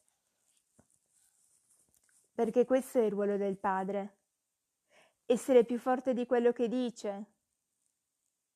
Quindi, il ruolo del padre non viene sempre colto per quello che è. Secondo me ci sono due tempi straordinari nella vita dei nostri figli. C'è il tempo della mamma e dell'infanzia e il tempo del padre e dell'adolescenza. Non che durante l'infanzia deve esserci solo la madre, sia chiaro, ma è naturale che il rapporto prioritario durante l'infanzia è più forte con la madre e il padre viene in seconda battuta. Invece, durante l'adolescenza il padre è in prima battuta e la madre in seconda, perché la seconda nascita Forse la vera nascita di vostro figlio è proprio l'adolescenza. I padri ci riescono sempre? Il padre. Non capisco il perché. Continua a essere la figura della mamma maschile. Io lo chiamo il mammo, che è la parola più azzeccata per il padre sbagliato. Che cosa chiedi a questi padri allenatori? non siano pessimisti. Mi domando perché i padri di oggi sono pessimisti. Un adulto pessimista non è un adulto. Un adulto pessimista vuol dire che non dà prospettive a suo figlio. Come fa un padre a mettere al mondo un figlio senza dargli poi le prospettive? È chiaro che la società di oggi è più complicata di ieri, ma il padre è lì apposta per aiutare il figlio a dire nonostante sia complicata. Posso vincere. Cosa devono insegnare i padri allenatori ai loro figli? Io credo che il vero allenatore vince nel secondo tempo, anche perché io, essendo interista, ho perso tante partite. Il vero padre allenatore deve aiutare suo figlio a entrare in campo dicendo, anche se siamo 1-0, possiamo vincere. Allora, il padre insegna che la vittoria non è umiliare la squadra avversaria, ma è la vittoria della volontà del coraggio, del gruppo, della partecipazione e della condivisione. Cosa pensi dei padri che sognano per i figli un futuro da miliardari? Che non hanno capito nulla un figlio deve avere un sogno e i padri che uccidono i sogni, che figli, che padri sono? In Italia chi prende 3.000 euro di stipendio è più bravo di chi ne prende 2.000. E un poveretto che ne prende 800 è un deficiente. Il vero problema della vita non è prendere uno stipendio, ma la qualità dei rapporti, delle relazioni anche se avessi 2000 euro in meno, ma ci fosse meno violenza nella società, una sanità più sana, una scuola più pulita, una politica più vera. Ma cosa me ne frega se ho 2000 euro in meno? Se gli affitti costassero meno, se le case fossero per tutti, se potessimo avere i mezzi pubblici sempre efficienti da non aver più bisogno della macchina. Invece no, a noi non ce ne frega niente, anche se non funziona niente. A noi importa solo di intascare 3.000 euro mensili. Questi sono i papà deficienti. Come mai i giovani escono dal guscio domestico sempre più tardi? Questi giovani amo chiamarli cicciobelli e non perché escono più tardi da casa perché non c'è posto di lavoro perché non ci sono garanzie, ma perché è cambiato il mondo. Ai miei tempi si studiava fino alla quinta elementare, qualcuno fino alla terza media. Poi continuava a studiare solo il figlio dell'avvocato, il figlio del sindaco, il figlio del veterinario. Gli altri invece andavano a lavorare. Oggi che studiano tutti. È chiaro che fino a 22 anni la gente si prepara a vivere. Quindi è normale che un figlio vada fuori casa a 21-22 anni. E non è ancora quello il problema. Il problema è come va fuori di casa, con quali spalle, con quale carattere. I ragazzi hanno più tempo per prepararsi alla vita? Ma sì, è chiaro che la vita si è molto allungata. La vita, oggi, prima dei 25 anni ti permette di preparare tuo figlio. Si tratta di come lo tieni in casa o di che tipo di adolescenza gli fai fare. Ma io non mi spavento se a 25 anni sono ancora in casa. Quello che mi spaventa è se vanno fuori. Con quale visione di vita faranno fuori? Con quale progetto di vita vanno fuori? Questo mi preoccupa. Un politico, una volta, ha chiamato i giovani bamboccioni. Ma io faccio fatica a dire bamboccioni, perché uno è bamboccione a tre o a cinque anni.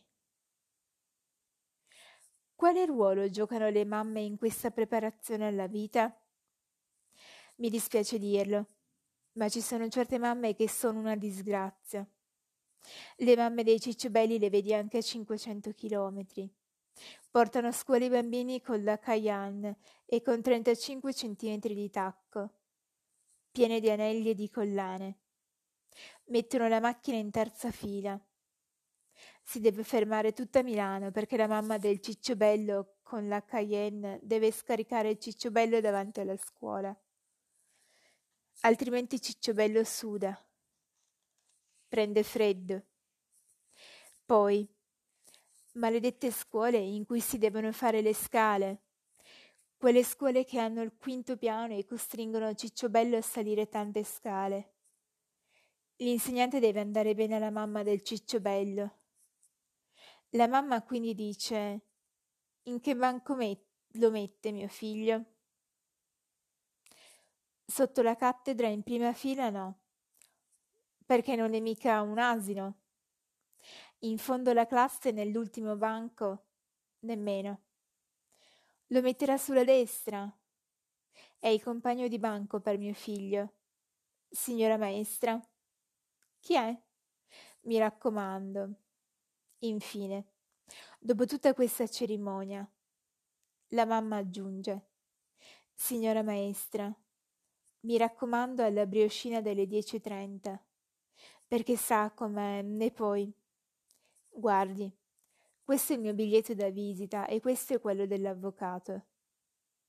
Per non parlare della tragedia di quando le mamme va giù dalle scale e lascia Cicciobello a scuola.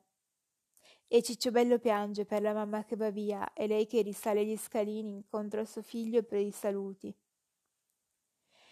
Vi ricordate quando i nostri familiari andavano in America e mamme e figli si riversavano a Genova o a Civitavecchia per salutare i mariti che partivano e, tutti in fila, li salutavano col fazzoletto e piangevano? Ecco, più o meno succede così quando la mamma deve abbandonare il figlio per due ore. Quando un figlio arriva così al primo giorno di scuola elementare. È già rovinato. È segnato per tutta la vita come fa a diventare grande un bambino così? Ma la mamma Barbie sa comunicare con suo figlio? Non è che la mamma di Cicciobello non sappia comunicare. comunica, ma in modo sbagliato, perché è ciccio bello, per lei, è da adorare. Quindi, fra loro non c'è silenzio, ma è sbagliato tutto il rapporto, perché è un rapporto di adorazione. La mamma lo vizia, si preoccupa più dei vizi che dei doveri. Dell'impegno gliene importa poco perché poi lo giustifica sempre. Bisogna che il rapporto della mamma con il figlio sia chiaro, sia un rapporto di amore e non di adorazione. È normale che deve essere un rapporto tenero. Come fa una mamma a non essere tenera con suo figlio? Guai se non lo fosse. Una volta sono andato in Africa. Pensate che ci sono dei bambini che non hanno mai avuto la carezza di una mamma, che dormono ammucchiati nelle capanne fatte di fango e che quando vengono fuori la mattina non si sa che notte hanno passato. Come fa un bambino a non aver mai avuto una carezza da una madre?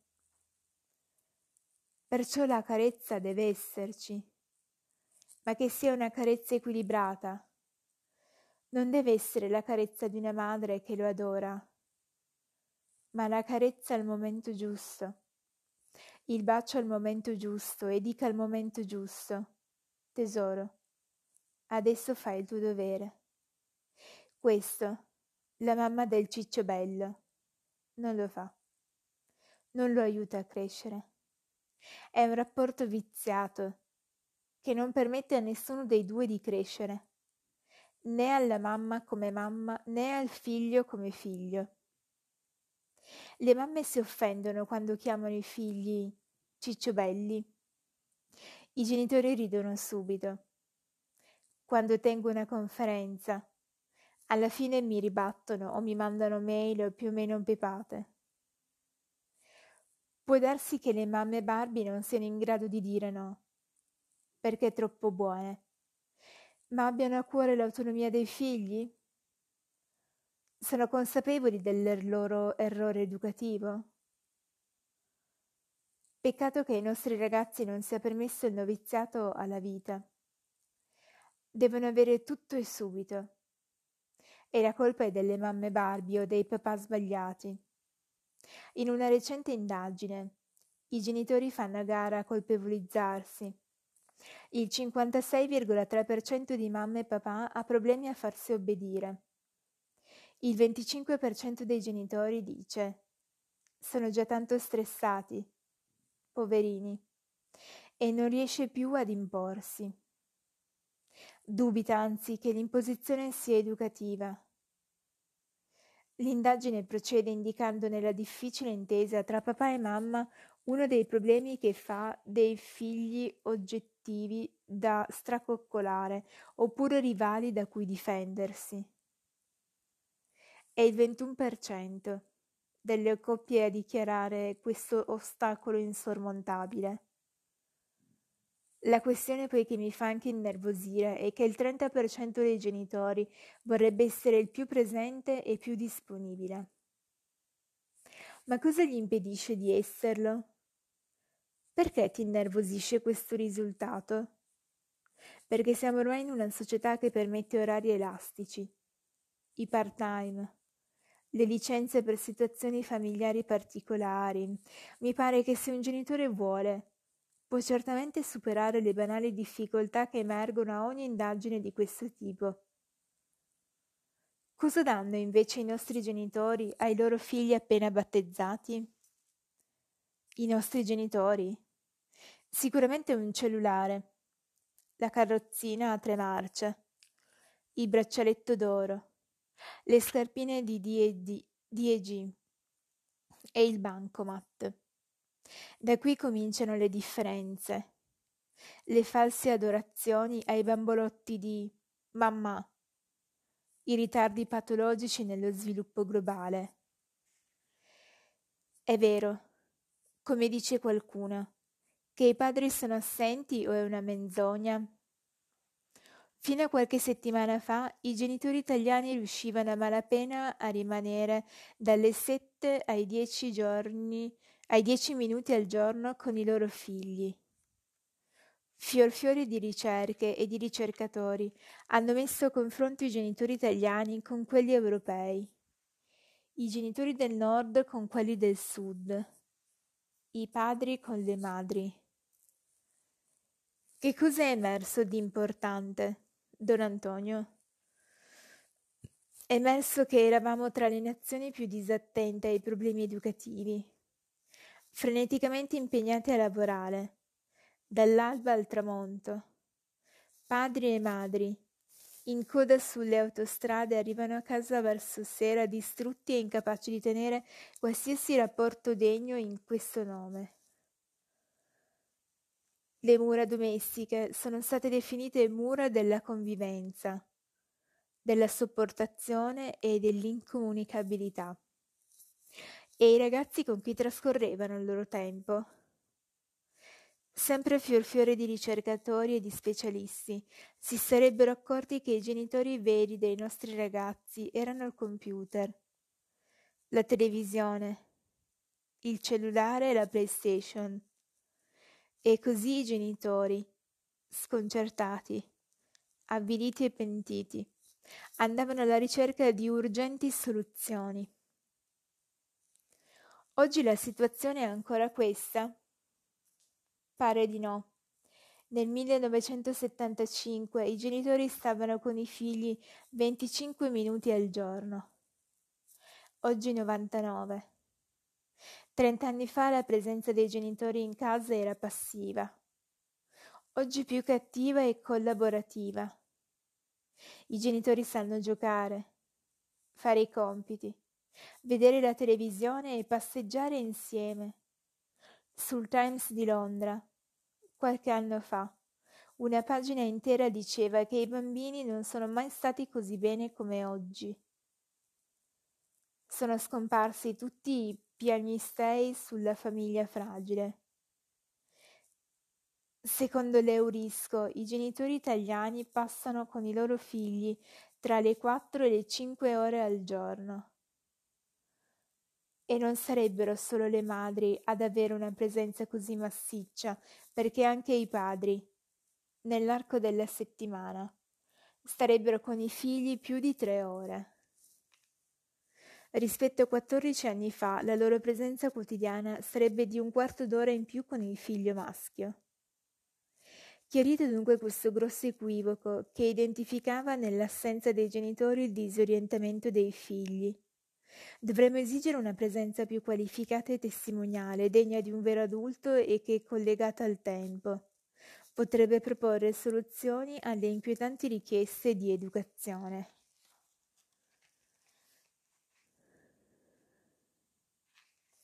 La figura paterna continua ad essere assente?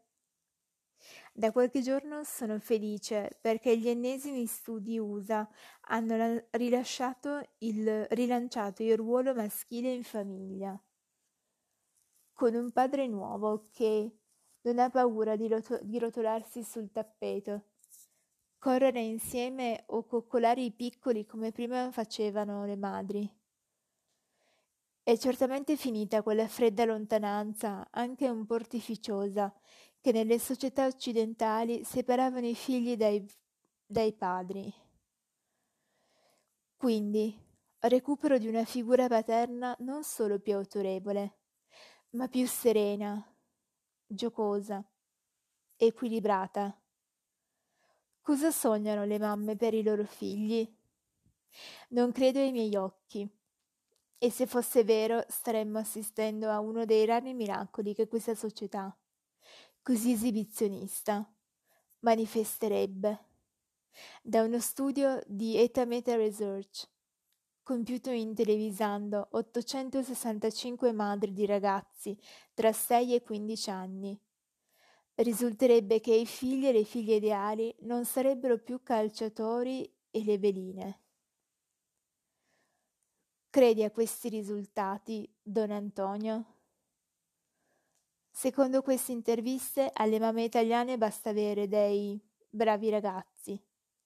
Ditemi se questo è un miracolo o l'ennesima ipocrisia dichiarata dalle mammine del 2000, oppure l'ipotesi per me più plausibile, la certificazione della inaffidabilità di queste indagini. Il 97% delle mamme augura solo a sé e ai figli di essere felici. Al secondo posto si augurano un rapido successo. Primo scricchiolio sull'impianto della ricerca. Mentre la salute, la famiglia e la ricchezza arrivano molto dopo. Le mamme pensano anche che i figli devono essere preparati al sacrificio, alla correttezza e alla coerenza. Fin qui quasi quasi ci credo e sottoscrivo. Peccato che qualche riga sotto emergano le contraddizioni che hanno sempre contraddistinto i percorsi educativi dei nostri ragazzi. Alla domanda quali fossero i figli ideali, tutte le intervistate si sono ben guardate dal citare veline, letterine, calciatori e attori. Hanno però sfoderato un paio di nomi che se non fanno parte degli assistenti sociali degli educatori senza frontiere, dei volontari della Croce Rossa e della Protezione Civile. Quali nomi sono emersi? Tra i maschietti risulterebbe più gettonato, 78%, Valentino Rossi, e tra le bambine la baby ginnasta Carlotta Giovannini, 69% medaglia oro nel volteggio ad Amsterdam. Nel cuore e nella testa dei genitori italiani non è mai esistito e forse mai esisterà un figlio o una figlia che possa fare il pizzaiolo, il postino, l'ufficiale giudiziario o il conduttore dei taxi. Forse la parola miracolo è un po' troppo, anche se qualcosa è cambiato o sta cambiando. Chi educa la famiglia? Questa è una bella domanda. È come dire, e a noi chi ci insegna a essere genitori? In parte, i genitori devono leggere e imparare a essere genitori, ma l'essere genitori ce l'hanno già dentro. Se si guardano dentro, se tirano fuori il meglio di se stessi, hanno dentro già tutte le potenzialità di genitori. È chiaro che un incontro li aiuta, è chiaro che un libro li aiuta, ma se imparano dal loro cuore, l'educazione gli viene. Diceva Don Bosco che l'educazione è un'arte, quindi i genitori posseggono già quest'arte. Si tratta solo di raffinarla un po'. Si tratta di scambiarsi qualche idea, ma non c'è bisogno di leggere troppi libri perché correrebbero il rischio di sapere tanti libri e non essere più capaci di guardare in faccia i figli. Esistono formule infallibili in educazione? Assolutamente no. Non esiste la formuletta. Freud dice Don Mazzi, a pagina X, dice a proposito, Leggete pure i miei libri, però poi buttateli via. Dovete solo leggerli, interiorizzare quello che più vi interessa e poi buttarli via perché dentro di voi avete tutto. Il libro vi avrà aiutato solo a dire qualche cosa in più di quello che potreste dire da soli. Ribadisco che i genitori oggi hanno già dentro l'arte del genitore. La famiglia di oggi non è diversa da quella di ieri. Dentro c'è ancora tutto. Il vertiginoso aumento di consumo di alcol tra i ragazzi è il risultato di una formula non molto indovinata? Dovrebbe essere per questo. Vediamo con calma. Fino a ieri i titoloni dei giornali ci travolgevano informandoci di overdosi, di spinelli a go-go, di fiumi di coca Oggi siamo invece travolti dalle notizie sull'abuso spaventoso di alcol tra i minori. Per minori intendo 11-12 anni. I nostri figli hanno scoperto che è meno costoso, più riservato e, alla fine, con effetti uguali se non migliori delle droghe leggere e pesanti, farsi un paio di bicchierini di whisky e alcune birrette. Assaporare in santa pace, senza rotture e a costo zero. Lo confermano anche ricerche sociologiche? Non c'è bisogno di ricerche, di statistiche, di analisi sociologiche. I nostri figli bevono in casa e fuori casa, soli al bar o con gli amici. Tracannano aperitivi e bevande dalla varia gradazione alcolica, con tanto di compiacenza dei gestori. E magari, se interrogati, fanno finta di non sapere nulla, fanno proprio così. Tuttavia, il peggio accade dentro le mura domestiche. I ragazzi tornano da scuola, genitori a lavorare, nonni e tate ingenui e permissivi. Alcol ovunque.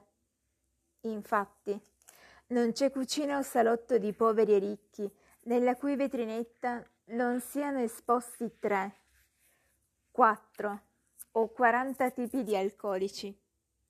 Fa parte dell'arredo dello status symbol.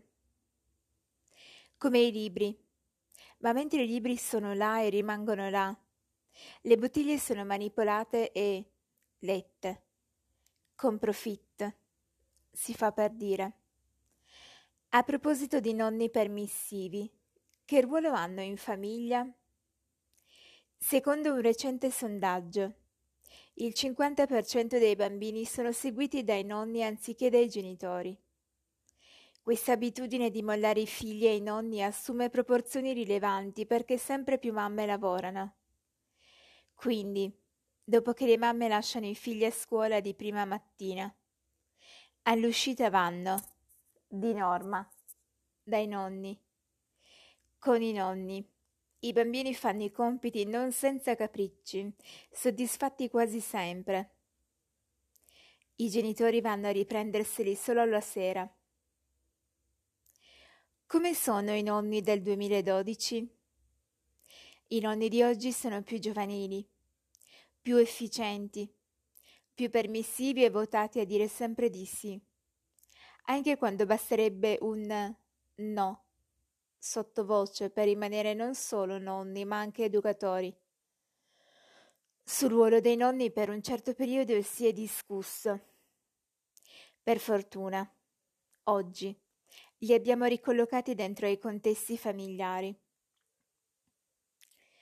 Cosa accade se la figura dei nonni diventa più massiccia di quella di mamma e papà?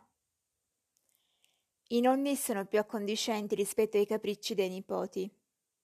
Se la presenza dei nonni è più massiccia e incisiva di quella dei genitori, rischiamo disorientamenti e conflitti che potrebbero indebolire tutto l'impianto caratteriale dei nostri bambini. Non dobbiamo inoltre dimenticare che già da dieci anni, nei ragazzi moderni, appaiono i primi segni dell'adolescenza. A quel punto, una presenza debole dei genitori e soprattutto del padre annullerebbe tutte le loro fatiche fatte durante l'infanzia. La scuola, oggi, è un po' nonna del suo permissivismo Altro che se lo è. I nostri ragazzi sono bravi a farsi buttar fuori dalla scuola, a contestare per i troppi compiti delle vacanze, a prendere appunti ogni giorno rispetto al senso del dovere e agli impegni etici e professionali. Mi viene in mente una frase un po' donchisciottesca, bruttina ma forse vera. Viva la classe degli asini, Cosa pensano gli extracomunitari della scuola italiana? Devo dire che mi meraviglia e quasi mi disturba. Leggere che sono gli studenti rumeni, ucraini e cinesi a lamentarsi della scuola italiana perché poco meritocratica, poco severa, priva di valori e non i nostri cicciobelli, degenerati e disimpegnati. Perché i ragazzi italiani non se ne preoccupano? Per i giovanotti italiani l'uguaglianza e la disuguaglianza si misurano attraverso altri criteri. Lo zio onorevole, i soldi di papà, le raccomandazioni del sindaco. Qual è il problema più urgente della scuola, secondo gli immigrati? In molti di essi cresce di giorno in giorno la consapevolezza che una scuola più impegnativa possa ridurre in modo efficace le disuguaglianze sociali di partenza. Le ricerche, infatti, evidenziano alcuni disagi da parte di noi paesi accoglienti, dovuti all'incapacità nostra di coniugare integrazione, competitività, conoscenze e competenze.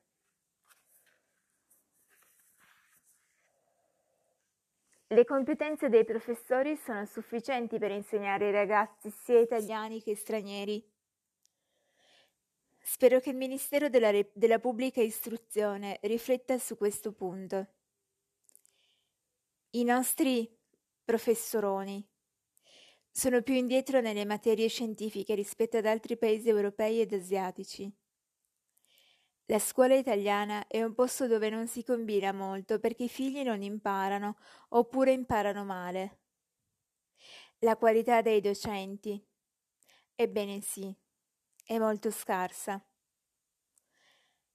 Serpeggia l'idea secondo cui gli immigrati basta conoscere l'ABC di ogni disciplina, giusto l'essenziale, per cavarsela nel nostro paese. Ahimè, siamo abituati a collocare gli immigrati in un rango basso e non sappiamo cogliere le qualità della loro istruzione. Il capitale umano che rappresentano, la voglia aggressiva di riscatto. Le seconde generazioni degli stranieri non si accontentano più di fare badanti, pizzaioli o manutentori di autostrade. Rispetto al loro futuro hanno idee molto chiare e non a caso sognano di diventare magistrati, medici, matematici, ingegneri. Come andrebbe rivoluzionata la scuola? Intanto non trasformiamo le scuole in caserme atipiche, ma soprattutto non deresponsabilizziamo il corpo insegnante. Torniamo con insistenza a parlare di formazione di tutti e subito, dei ragazzi della scuola, degli insegnanti sulle cattedre, dei genitori, padri in primis, dentro casa. Come affrontare la piaga della droga a scuola? Potrà accadere che, in caso eccezionalissimo, le pattuglie delle forze dell'ordine debbano intervenire ma facciamolo più tardi possibile e il meno possibile. Non perché siamo antiproibizionisti, contro la repressione, per la depenalizzazione e per la liberalizzazione delle droghe. Il cuore del problema sta in due parole. Educazione e rieducazione. Anche in questo caso ci vengono in aiuto alcune importanti ricerche. Di quale ricerche parli? Secondo l'Osservatorio di Lisbona, i ragazzi europei tra i 15 e i 16 anni si ubri- ubriacherebbero più volte l'anno, con un minimo del 36% in Portogallo e un massimo dell'89% in Danimarca. Il metodo adottato è il binge drinking cioè bere ininterrottamente fino ad arrivare ubriachi marci. In Italia, l'uso dell'alcol tra i ragazzi si attesterebbe invece intorno al 43%. Vorrei sottolineare la bassa percentuale svedese, perché secondo i sapientoni italiani sembrerebbe che in questo stato gli spinelli possano farseli anche i pali del telefono. Non ci è nuova la furbata degli spacciatori che, visto l'approccio massiccio anche da parte dei giovani circa l'uso della cocaina. Hanno inventato le offerte speciali. Vige anche qui il detto in auge nei grandi supermercati. Meglio un euro in meno, ma un cliente in più. Per il momento sembrerebbero maggiormente interessate alla cocaina le aree del Regno Unito, della Danimarca, della Spagna e dell'Olanda. Tutti sappiamo, però, che l'Italia da sempre in questi fenomeni è al traino, cioè arriva mesi dopo, ma con una velocità ogni volta sconvolgente. Recupera e batte ogni record di consumo in tempi brevissimi. Nei capricci non vogliamo mai essere secondi a nessuno. Il terzo inquietante allarme che ritenevamo essere lontano da noi, perché riservato più ai paesi poveri, cioè l'uso di sostanze inalanti, è riapparso senza spiegazioni anche nel nostro mondo. Solventi, colle, aerosol hanno raggiunto in Irlanda e in Gran Bretagna percentuali del 20%. Solo nel Regno Unito, tra il 1983 e il 2000, si sono registrati 1700 decessi collegati con queste sostanze. Il bisogno di sballo è talmente forte da obbligare anche i raffinati giovanotti della borghesia a ricercare intrugli sempre più devastanti e pericolosissimi. Come si pongono gli Stati europei di fronte a questa situazione? Mi pare strano che gli Stati europei non prendano in seria considerazione i gravi disagi nei quali vivono i loro figli e i loro giovani.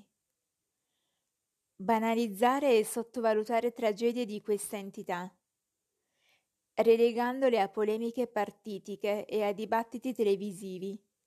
Fa delle istituzioni europee strutture molto avanzate nella ricerca di sintonie monetarie, ma in ritardo imperdonabile nelle proposte di linee educative da svolgere nelle scuole, tra le associazioni e nelle famiglie. È vero che ci sono sempre meno tossici in giro?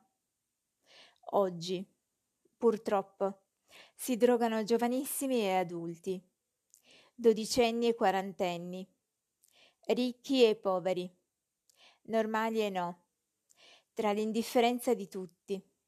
Spesso la gente che incontro si congratula con me perché, finalmente, non si vedono più tossici in giro. Io c'entro poco, ma di tossici in giro Ce ne sono ancora tantissimi. Solo perché non ciondolano come mezzi cadaveri su e giù per i metro e perché sempre meno ci vengono a rompere le scatole per chiedere l'elemosina. Siamo convinti che il fenomeno sia in via di estinzione. Niente più di falso. Dove si procurano la droga?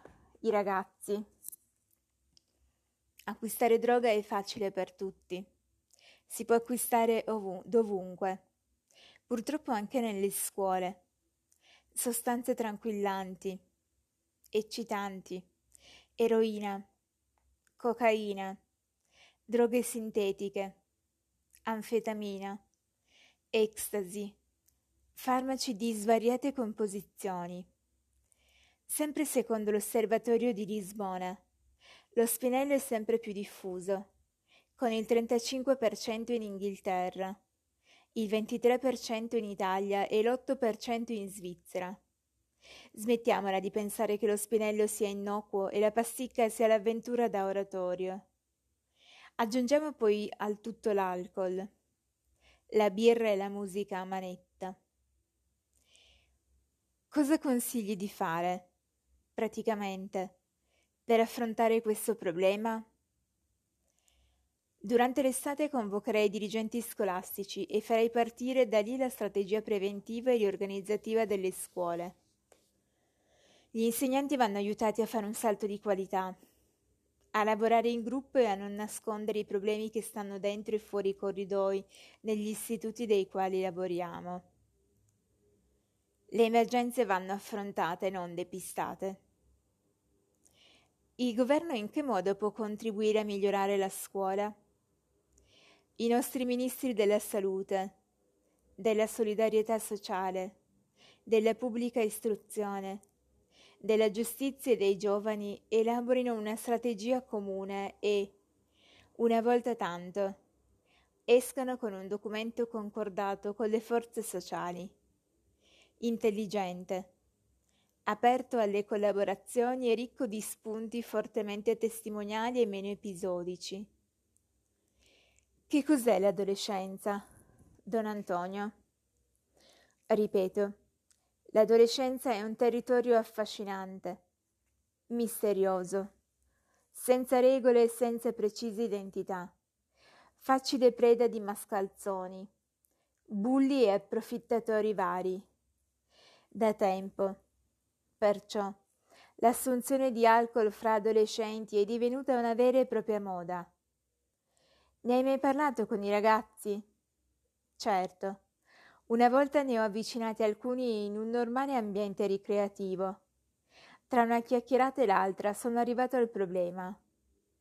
È bastato un accenno e tre di loro, con una dovizia di particolari da farti ven- venire la labirintite.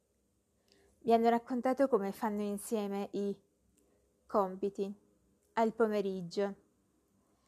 Come agiscono?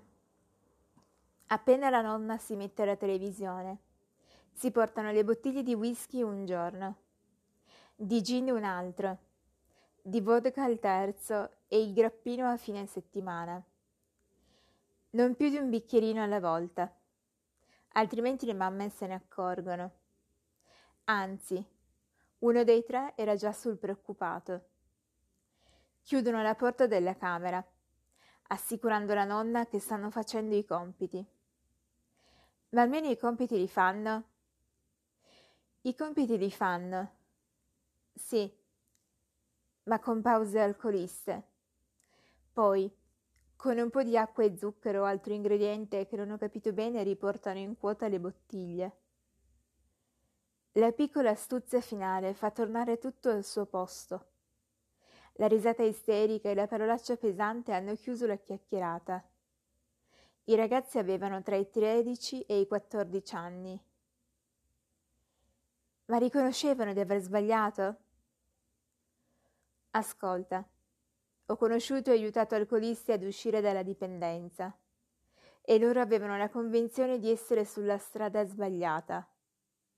Questi tutt'altro.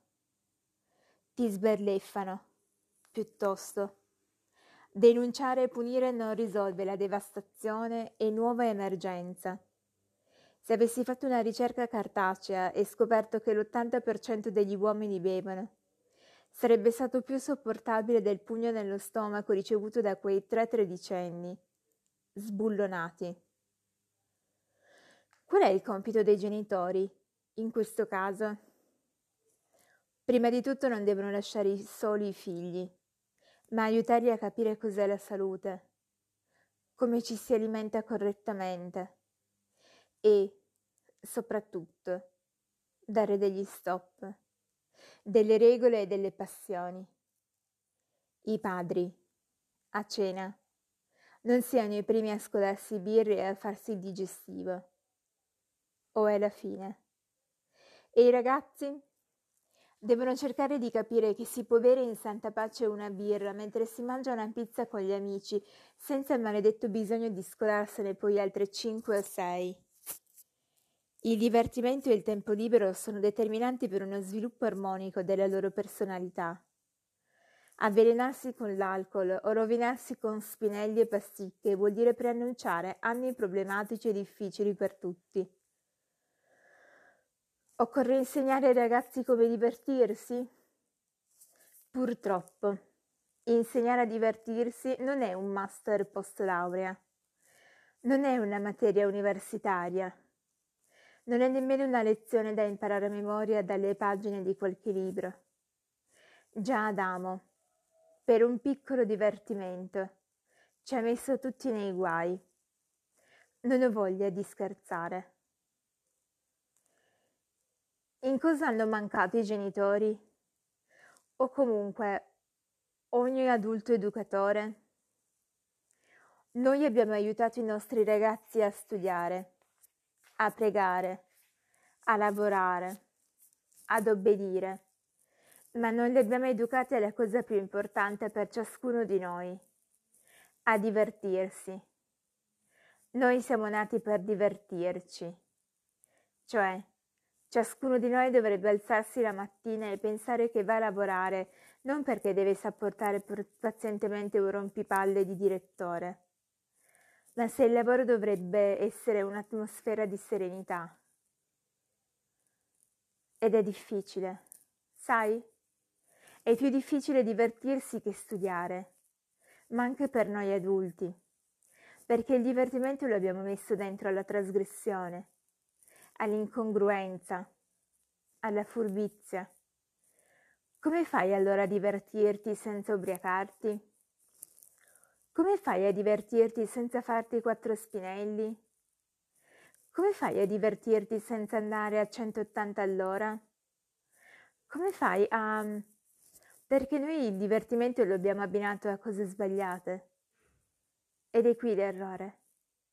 Noi adulti dobbiamo cominciare a capire cos'è il tempo libero per poter educare.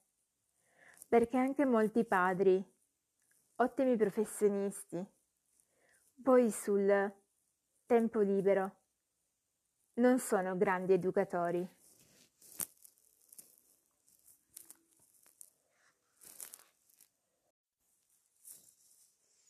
Don Antonio, è vero che i ragazzi non si vergognano più di nulla? Una volta c'era la vergogna e le vergogne.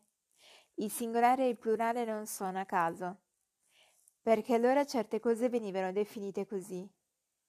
Noi diventiamo rossi, sudaticci e correvamo a nasconderci.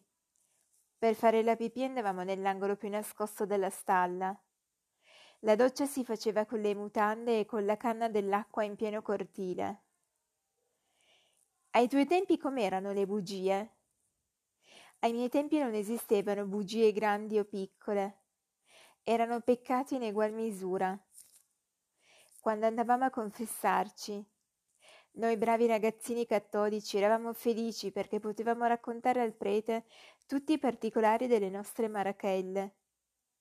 Gli altri, quelli invece poco cattolici, chiedevano a noi quali peccati raccontare al prete e noi davamo loro grande aiuto altrimenti.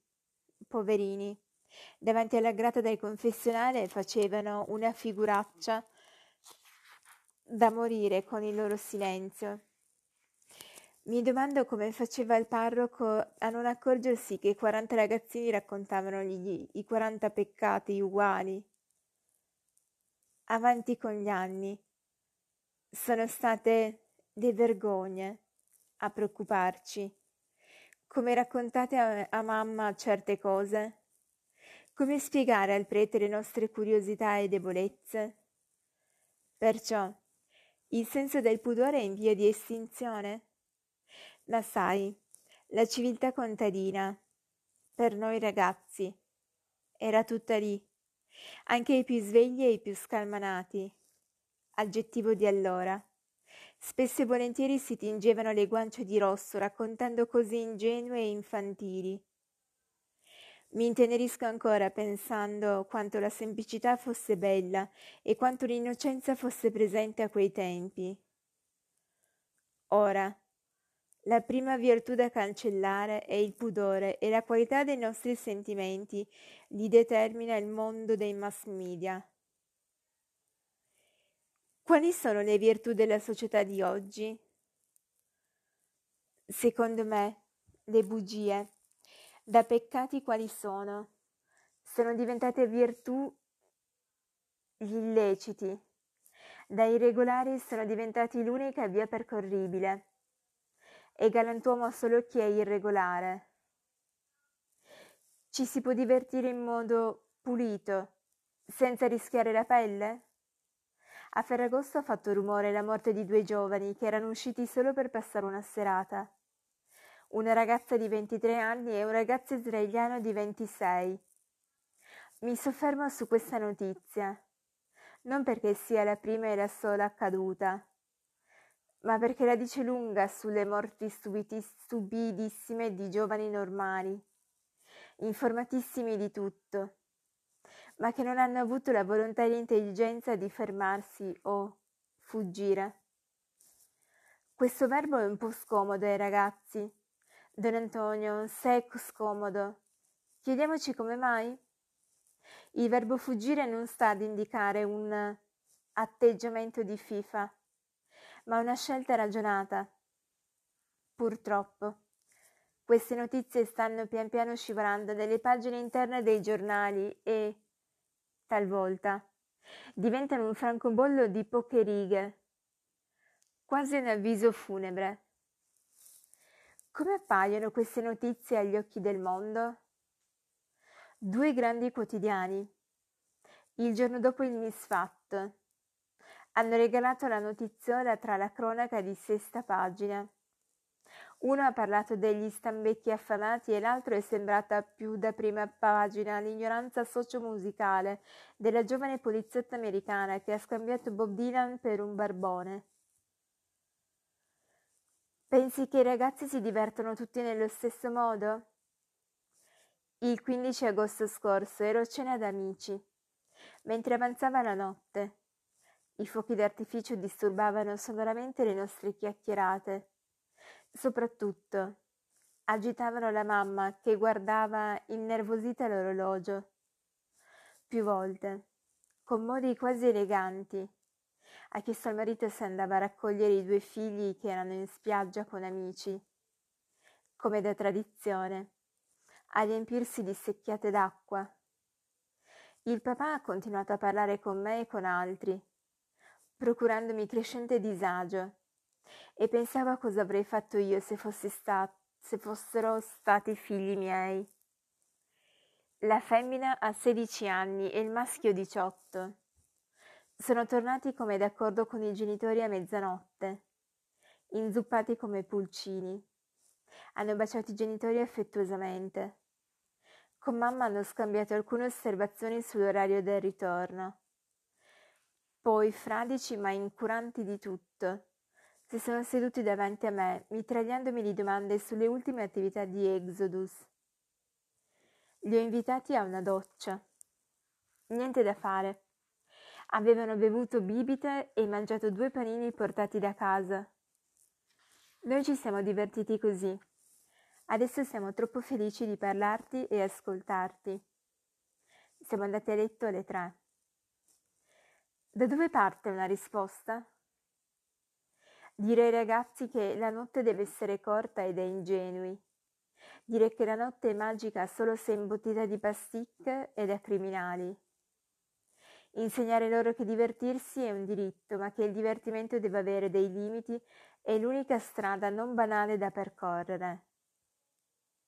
Qual è la sfida di Ferragosto per le famiglie? Insegnare ai genitori e ai figli a piantare paletti resistenti affinché i divertimenti siano divertimenti veri e non suicidi camuffati. E i paletti, di solito, si piantano durante l'infanzia Sottolineo questa idea perché si continua a parlare di informazioni poco chiare. Non trattasi qui di informazione, ma di formazione. Quanto è importante divertirsi? Dovremmo far capire ai nostri ragazzi che divertirsi è importante. Il divertimento non deve coincidere con il capriccio. E spesso i nostri figli confondono le due cose. C'è un'età adatta per divertirsi? Per divertirsi non c'è un'età precisa. Una persona che non si diverte a 20, a 30 o a 80 anni non è una persona normale. Dobbiamo divertirci fino al giorno della nostra morte, perché il bisogno di divertimento è dentro di noi. Quanto dovremmo divertirci? Dovremmo divertirci almeno un quarto d'ora al giorno anche i più impegnati, anche noi preti. Dobbiamo trovare ogni giorno un momento di divertimento per smontare tutta la baracca che ci portiamo addosso. Sarà attraverso un abbraccio con una vostra moglie o giocando con un vostro figlio. Come si divertivano i ragazzi quando anche tu eri adolescente? Bastava veramente poco. Una scopa diventava un cavallo diventava la strega, un treno, un divertimento qualsiasi. Oggi, invece, I nostri ragazzi sono raffinatissimi. Non si divertono più. Cominciano a 5 o 6 anni a giocare con l'Android o con il PC, che non sono vero divertimento. Divertimento è anche capriccio? Allora, se riusciamo a far capire loro che divertirsi è importante, che il gioco è necessario e da solo è divertimento, non c'è più bisogno di guadagnare al gioco come qualcosa di proibito o trasgressivo. Il divertimento è necessario e i capricci non fanno parte del divertimento. In quale altro modo i nostri ragazzi si divertono?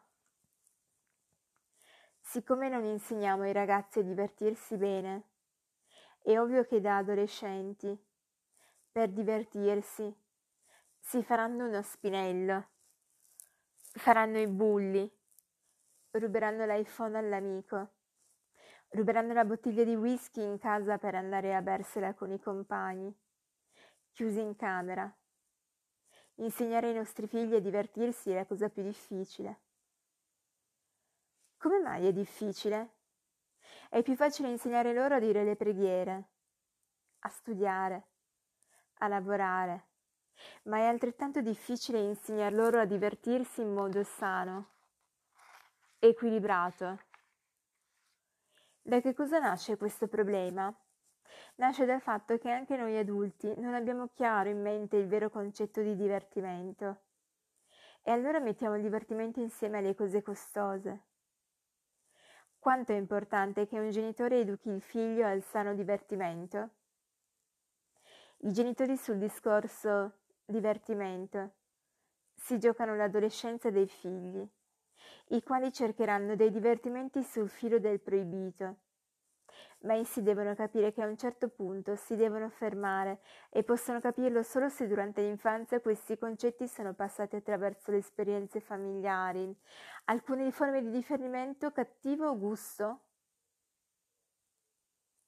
Mi viene in mente la moda dei tatuaggi. A te piacciono?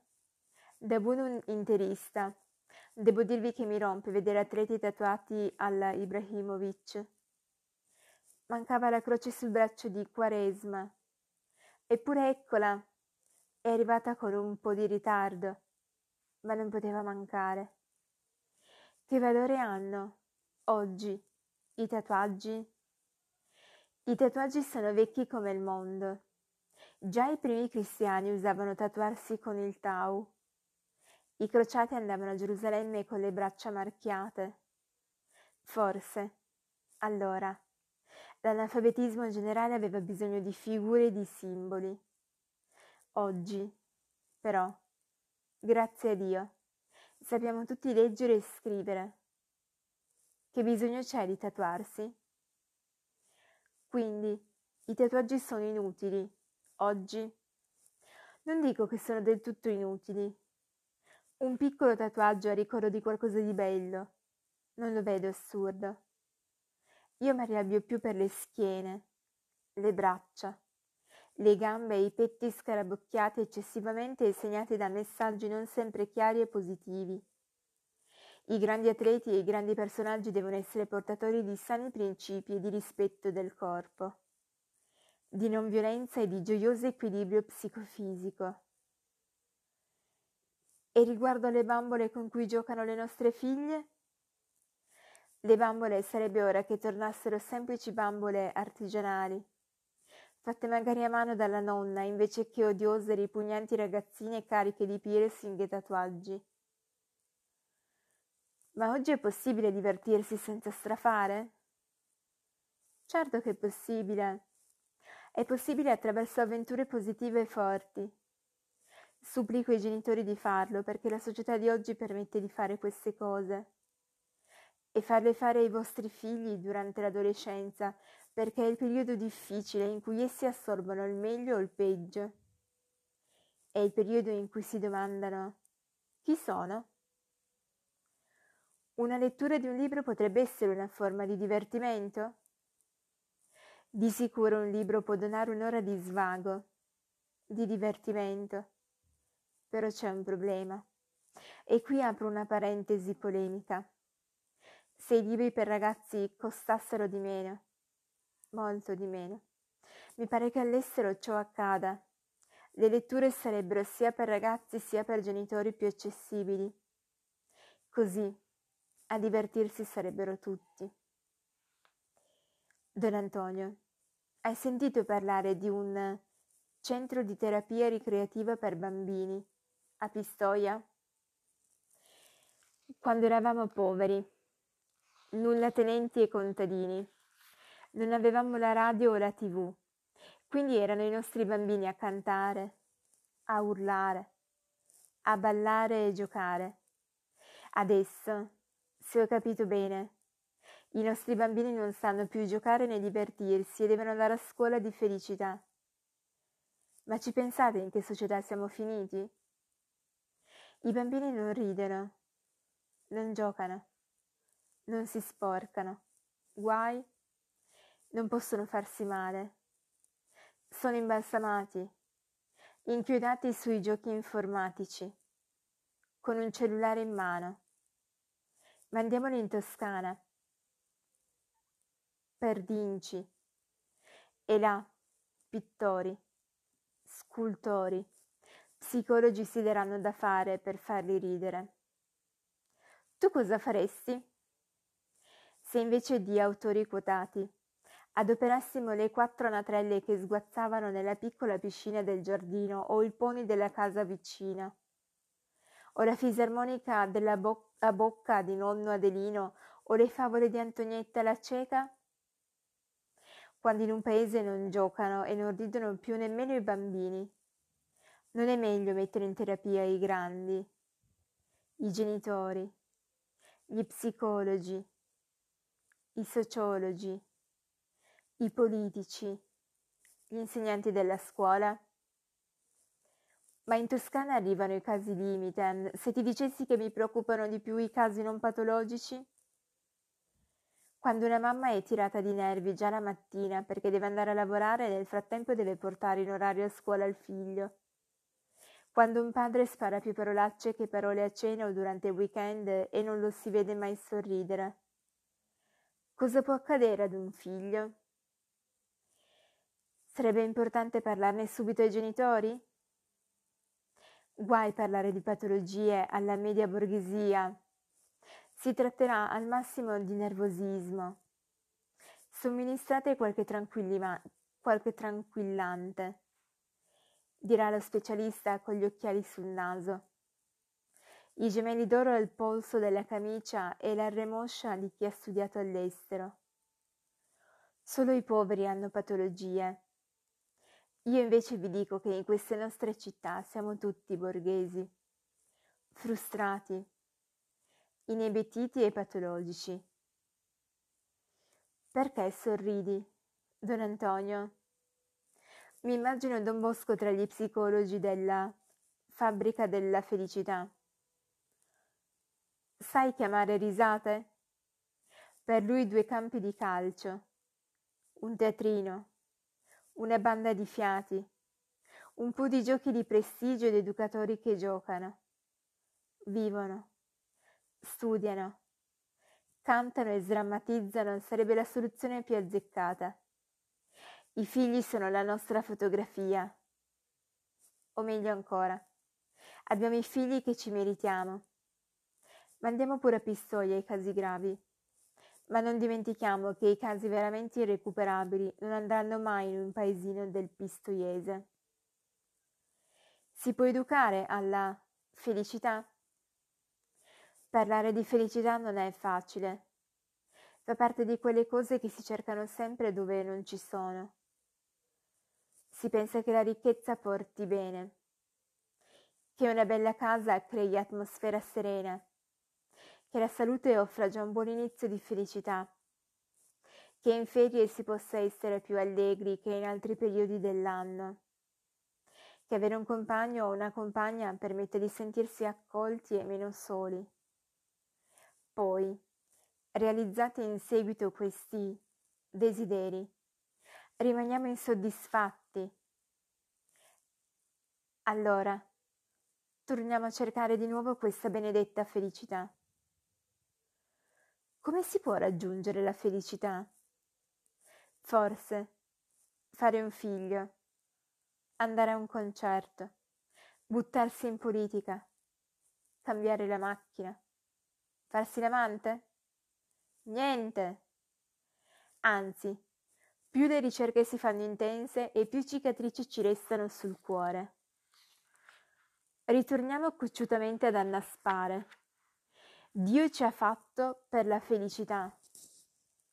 Non ci può tradire facendola sempre intravedere, spostandocela quasi con sarcasmo al momento giusto. Allora si parla, si discute, si polemizza, si prega, si legge. Nebbia. Coeret, nella Bibbia, dice che tutte le parole sono logore, stanche, esaurite.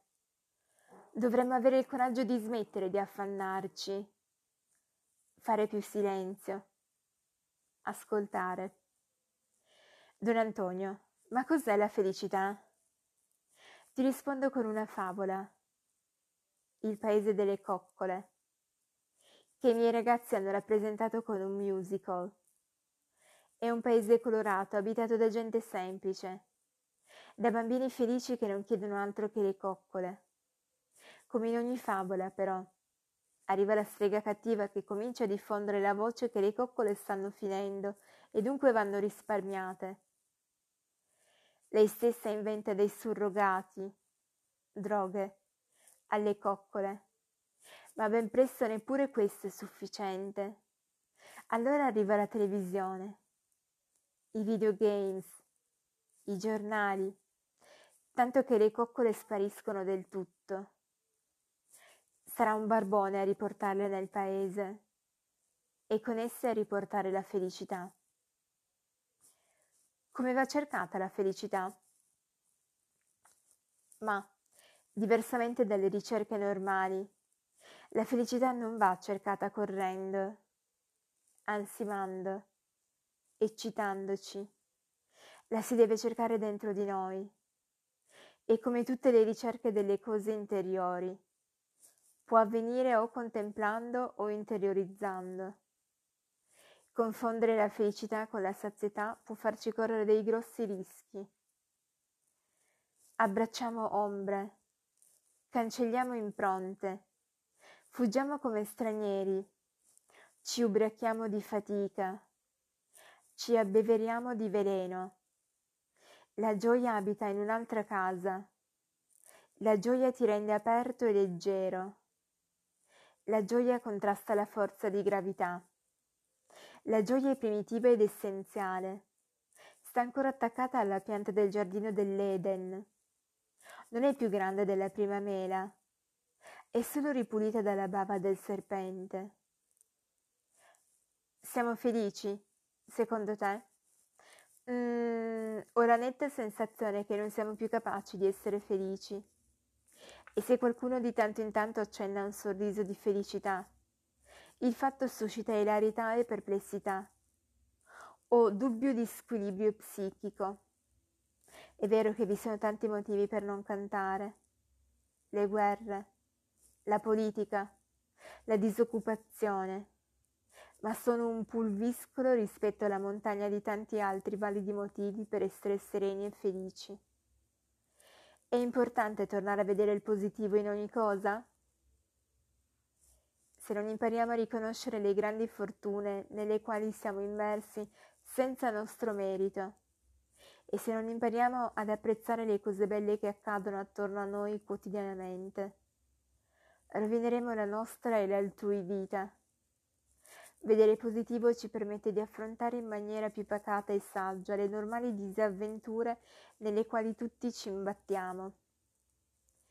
Pensare bene sarà ingenuità, ma certamente aiuta la digestione, il sonno e ci permette di cantare all'alba e al tramonto. Don Antonio, cosa insegna lo sport ai ragazzi? Lo sport ci deve insegnare che ci sono delle partite che si possono perdere e delle partite che si devono vincere. E una di quelle partite che si devono vincere è quella della vita. Perché c'è solo l'andata, non c'è la partita di ritorno. Qualche tempo fa ho letto un libro interessantissimo su questo argomento. Sai, quando qualche ora di tempo mi piace passarla in una delle tante librerie del centro di Milano. Mi ha colpito quindi un titolo messo in evidenza e che fino a qualche anno prima sarebbe senza dubbio rimasto nel mucchio. Di che libro si tratta? Si tratta di Elogio della disciplina di Bernard Webb. L'autore studioso di filosofia e teologia. È stato preside in un collegio tedesco. Sono andato dritto all'indice e ai dieci capitoli, tutti con titoli interessanti. La disciplina come terapia. La famiglia non è tutto. Non bisogna sempre discutere di tutto. Il talento da solo non basta. E così via. Mi ha incuriosito e in qualche modo mi ha fatto digerire il titolo del capitolo 9. L'uomo è interamente uomo soltanto quando si gioca. Cosa ti ha colpito di questo libro? Intanto, avrei immaginato dentro il libro altri 50 capitoletti, mai però di questo tenore. Perciò mi sono accomodato in un angolo. Mi sono bevuto il caffè come faccio di solito e mi sono trangugiato una decina di pagine. Lo stile di un uomo di scuola che sa farsi capire molto lineare.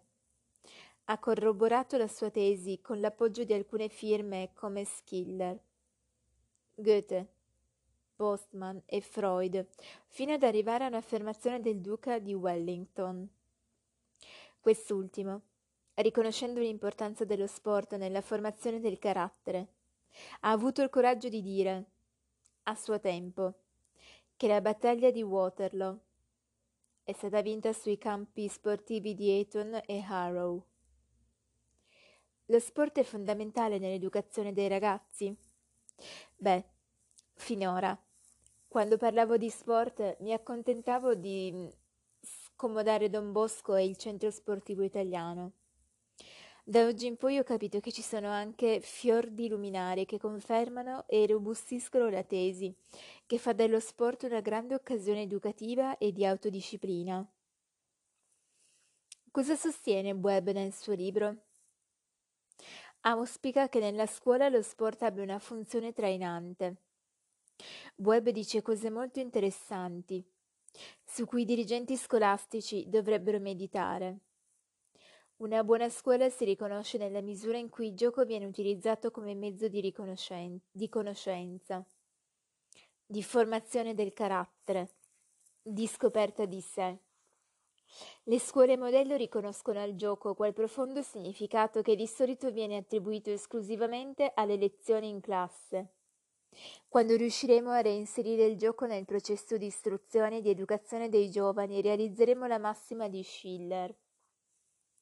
Potremo crescere persone che saranno interamente persone solamente quando con il gioco avranno scoperto la via per arrivare a se stessi. Chi deve aiutare i ragazzi a divenire interamente persone attraverso il gioco? Io dico, da buon tifoso, che l'adolescenza è come lo spogliatoio. I genitori preparano il figlio a entrare in campo e quindi se lo coccolano. Gli spiegano che cosa vuol dire entrare in campo, con tutte le difficoltà e le strategie, proprio come fa un vero allenatore. Quando un figlio va nello spogliatoio, lo raggiunge il padre, mentre la madre porta il figlio in casa. Il padre deve aiutarlo a uscire di casa, ad affrontare tutti i grandi temi della vita, la vittoria, la sconfitta, l'amicizia, l'antipatia, la sofferenza, la solitudine. Quindi, il gioco non è solo un contentino per i ragazzi? Certo che no. Voglio convincere me stesso e i genitori, meritocratici, che lo sport non va mai tolto nemmeno quando i figli portano a casa voti bassi e disaffezioni a qualche materia. Non tutti quelli che credono di intendersene si lasciano convincere che gli adolescenti con risultati scolastici poco positivi vivano una situazione di ulteriore frustrazione qualora si vedano negate per punizione anche le attività sportive. Spesso dietro i brutti voti si c'erano disagi che i genitori e insegnanti farebbero bene ad approfondire, con rispetto ed attenzione. Lo sport ha valore terapeutico per alcuni ragazzi. Altro che un docente di scienze motorie ben preparato potrebbe essere più utile di uno psicologo. Non lo dico soltanto per mia esperienza. Attraverso l'attività sportiva possiamo interpretare aggressività, iperattività e disarmonie psicoaffettive, complessi di inferiorità. Piano piano anche i genitori più testardi devono accettare serenamente questo principio educativo. Quando l'allenatore si accorge che il ragazzo si è infortunato, che cosa deve fare? Se un genitore è sempre assente, è normale che durante l'adolescenza il figlio si possa infortunare. Gli infortuni poi sono di tanti tipi. È difficile che un ragazzo oggi passi l'adolescenza indenne perché l'adolescenza, fra le tante cose, è anche il periodo delle prove. Qualche incidente nell'adolescenza c'è, ma se c'è stata un'infanzia interessante, se è rimasta la fiducia nell'allenatore, anche laddove c'è l'errore, in qualche maniera arriva la correzione. Si parla, si discute. È solo quando uno si chiude dentro i propri errori che comincia la tragedia. Quando gli adolescenti decidono di parlare dei problemi ai genitori, quale atteggiamento dovrebbero assumere questi ultimi? Guarda, io dico ai genitori di non spaventarsi quando gli adolescenti gli parlano. Non devono urlare se i loro figli gli raccontano del primo spinello, che hanno combinato qualcosa o si sono comportati male. Anzitutto urlare. I genitori dovrebbero piuttosto ringraziare il Signore perché l'adolescente sbaglia sul serio quando si chiude a riccio. Sbatte la porta, si ammutolisce e fa la doppia faccia. Ma se invece parla loro, deve essere ascoltato e premiato, anche se racconta cose che gli faranno piangere tutta la notte. Perché se gli parla significa che ha bisogno di aiuto. Vuol dire che ha stima di loro. Perché dire alla mamma ho tirato di spinello. È certo una cosa grave, ma è anche vero che ha una stima infinita di lei. Ai ragazzi del Parco Lambro è mai capitato di aprirsi alla famiglia? Dico subito questo. I miei ragazzi non sono mai stati ragazzi difficili o solitari e non sono tutti figli di famiglie disastrate. Il più delle volte sono ragazzi che si sono chiusi a riccio al primo errore che non hanno avuto il coraggio di dire a mamma e papà che cosa gli è successo per paura di un loro rimprovero. Quindi, che cosa succede? Succede che se ti tacciano la prima volta, la seconda e la terza va a finire che si chiuderanno definitivamente. E quando poi si chiudono, giocano alle maschere, tentano di salvarsi facendo una doppia vita, una vita collaterale. I genitori di oggi hanno la possibilità di accorgersene? Se un genitore è presente in casa, prima o dopo, se ne accorge che il figlio gioca alle maschere. Ma i genitori di oggi, che hanno sempre da fare, partono presto e arrivano tardi dal lavoro, corrono il rischio di non fermarsi, di non vedere, di non accorgersi, appunto, delle maschere indossate dai figli che cosa succede quando un figlio indossa una maschera? Quando un figlio comincia a indossare una maschera, arrivano i disastrati. Se invece vi parla, premiatelo, coccolatevelo. E poi cercate che dopo una prima, piccola confessione, vi dica anche il resto, con il massimo rispetto. Il problema di un figlio va condiviso con il resto della famiglia, di sicuro non con gli altri fratelli. Se un figlio vi parla, abbiate riservo, non parlatene a tavola. Non trasformate la tavola in un tribunale. Andate poi in camera sua, alle dieci o alle undici della notte. La notte è strategica per certi discorsi. Quando volete. Cogliete la frase più significativa di vostro figlio e trovate il momento più adatto per confrontarvi con lui. Vi accorgerete che questi sono momenti straordinari della vita di un genitore. Hai avuto molti feedback di genitori che sono riusciti in questo? Avrei delle tragedie da raccontare, ma anche pagine da scrivere su mamme che hanno saputo cogliere lo sguardo. Una smorfia, un sudore strano nel figlio mentre mangiava. Poi, pian piano sono riusciti a capire il problema e a salvare il figlio. Sapete cosa penso? Penso che quando un genitore salva il figlio di 15 anni è come se lo partorisse un'altra volta. È straordinario. A chi ti sei ispirato per l'opera Exodus in tutti questi anni? Quando nel 1979 ho cominciato ad affrontare il problema della tossicodipendenza, mi sono chiesto quale formula educativa adottare con i ragazzi disperati che erano al parco Lambro.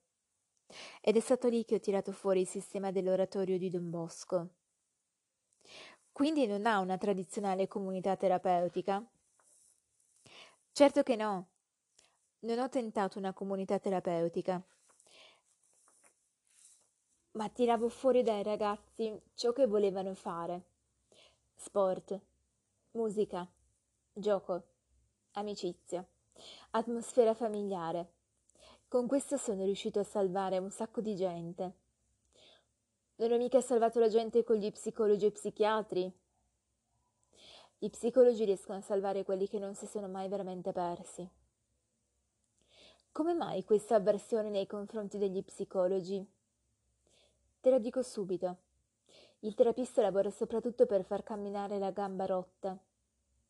L'educatore, invece, lavora anche per rinforzare la gamba sana. A me non va di guardare la parte rotta che è dentro di noi. Tutti siamo un po' rotti dentro. Tutti siamo figli del peccato originale.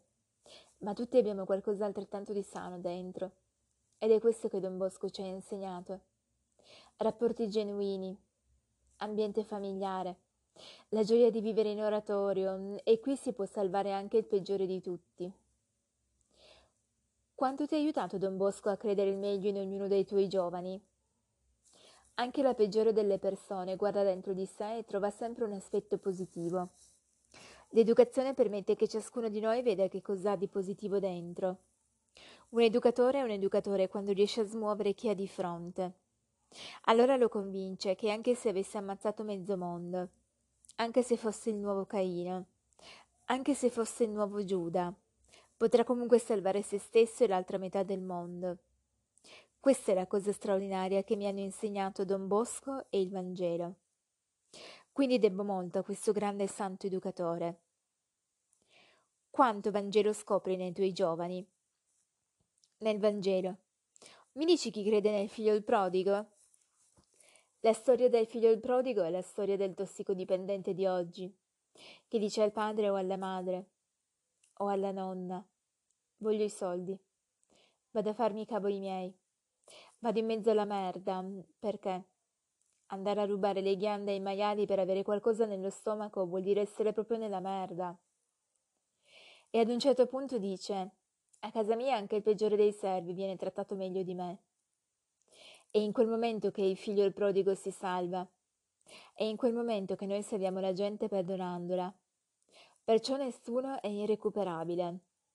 Ognuno ha dentro di sé aspetti straordinariamente positivi che vanno ampliati. Hai attinto solo al metodo preventivo di Don Bosco per le tue carovane? Quando nel 1979 ho messo piede nella carovana che ho chiamato Exodus, mi sono detto, adesso studio un po' di metodi. E ho fatto visita a Don Benzi per capire come faceva. Sono andato da Muccioli e da molti altri maestri in campo educativo specie nel recupero delle persone. Alla fine mi sono detto, adesso che li ho provati tutti, tiro fuori un'essenza che salverà tutti. Le carovane. E cos'è successo? È successo che la prima carovana è andata benissimo. La seconda, invece, è stato un flop. Persi tutti. La prima carovana ha nove, nove mesi e su tredici ne ho salvati dodici. Della, secon- de- della seconda nessuno. E mi ricordo che andai a confessarmi da David Maria Turoldo.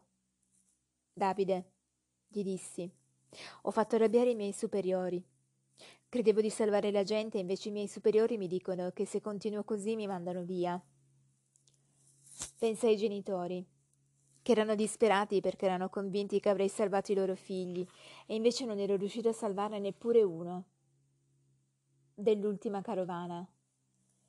E io stesso dicevo, Davide, sono disperato. Luca, nel Vangelo, aveva perso solo una pecorella. Io le avevo perse tutte cento. Quale fu la risposta di Turoldo? Mi ricordo che piangevo come una fontana. Non mi vergognavo di dire che certe notti le passavo piangendo, come quando ti scappano i ragazzi, si suicidano, te li vengono a prendere di notte o di giorno. David, allora, mi rispose. Don Antonio, non capisci niente. Il Padre Eterno ha inventato le pecorelle smarrite per salvare te. Se non ci fossero le pecorelle smarrite e tu non dovessi correre dietro ad esse, che cosa faresti? Quindi, anche se non salvi la pecorella, ringrazia lo stesso il Padre Eterno perché la salverà Lui. Questo ricordo a me caro lo consegno anche a voi lettori. Qual è il nostro servizio da educatori presso i giovani? È il Signore che salva.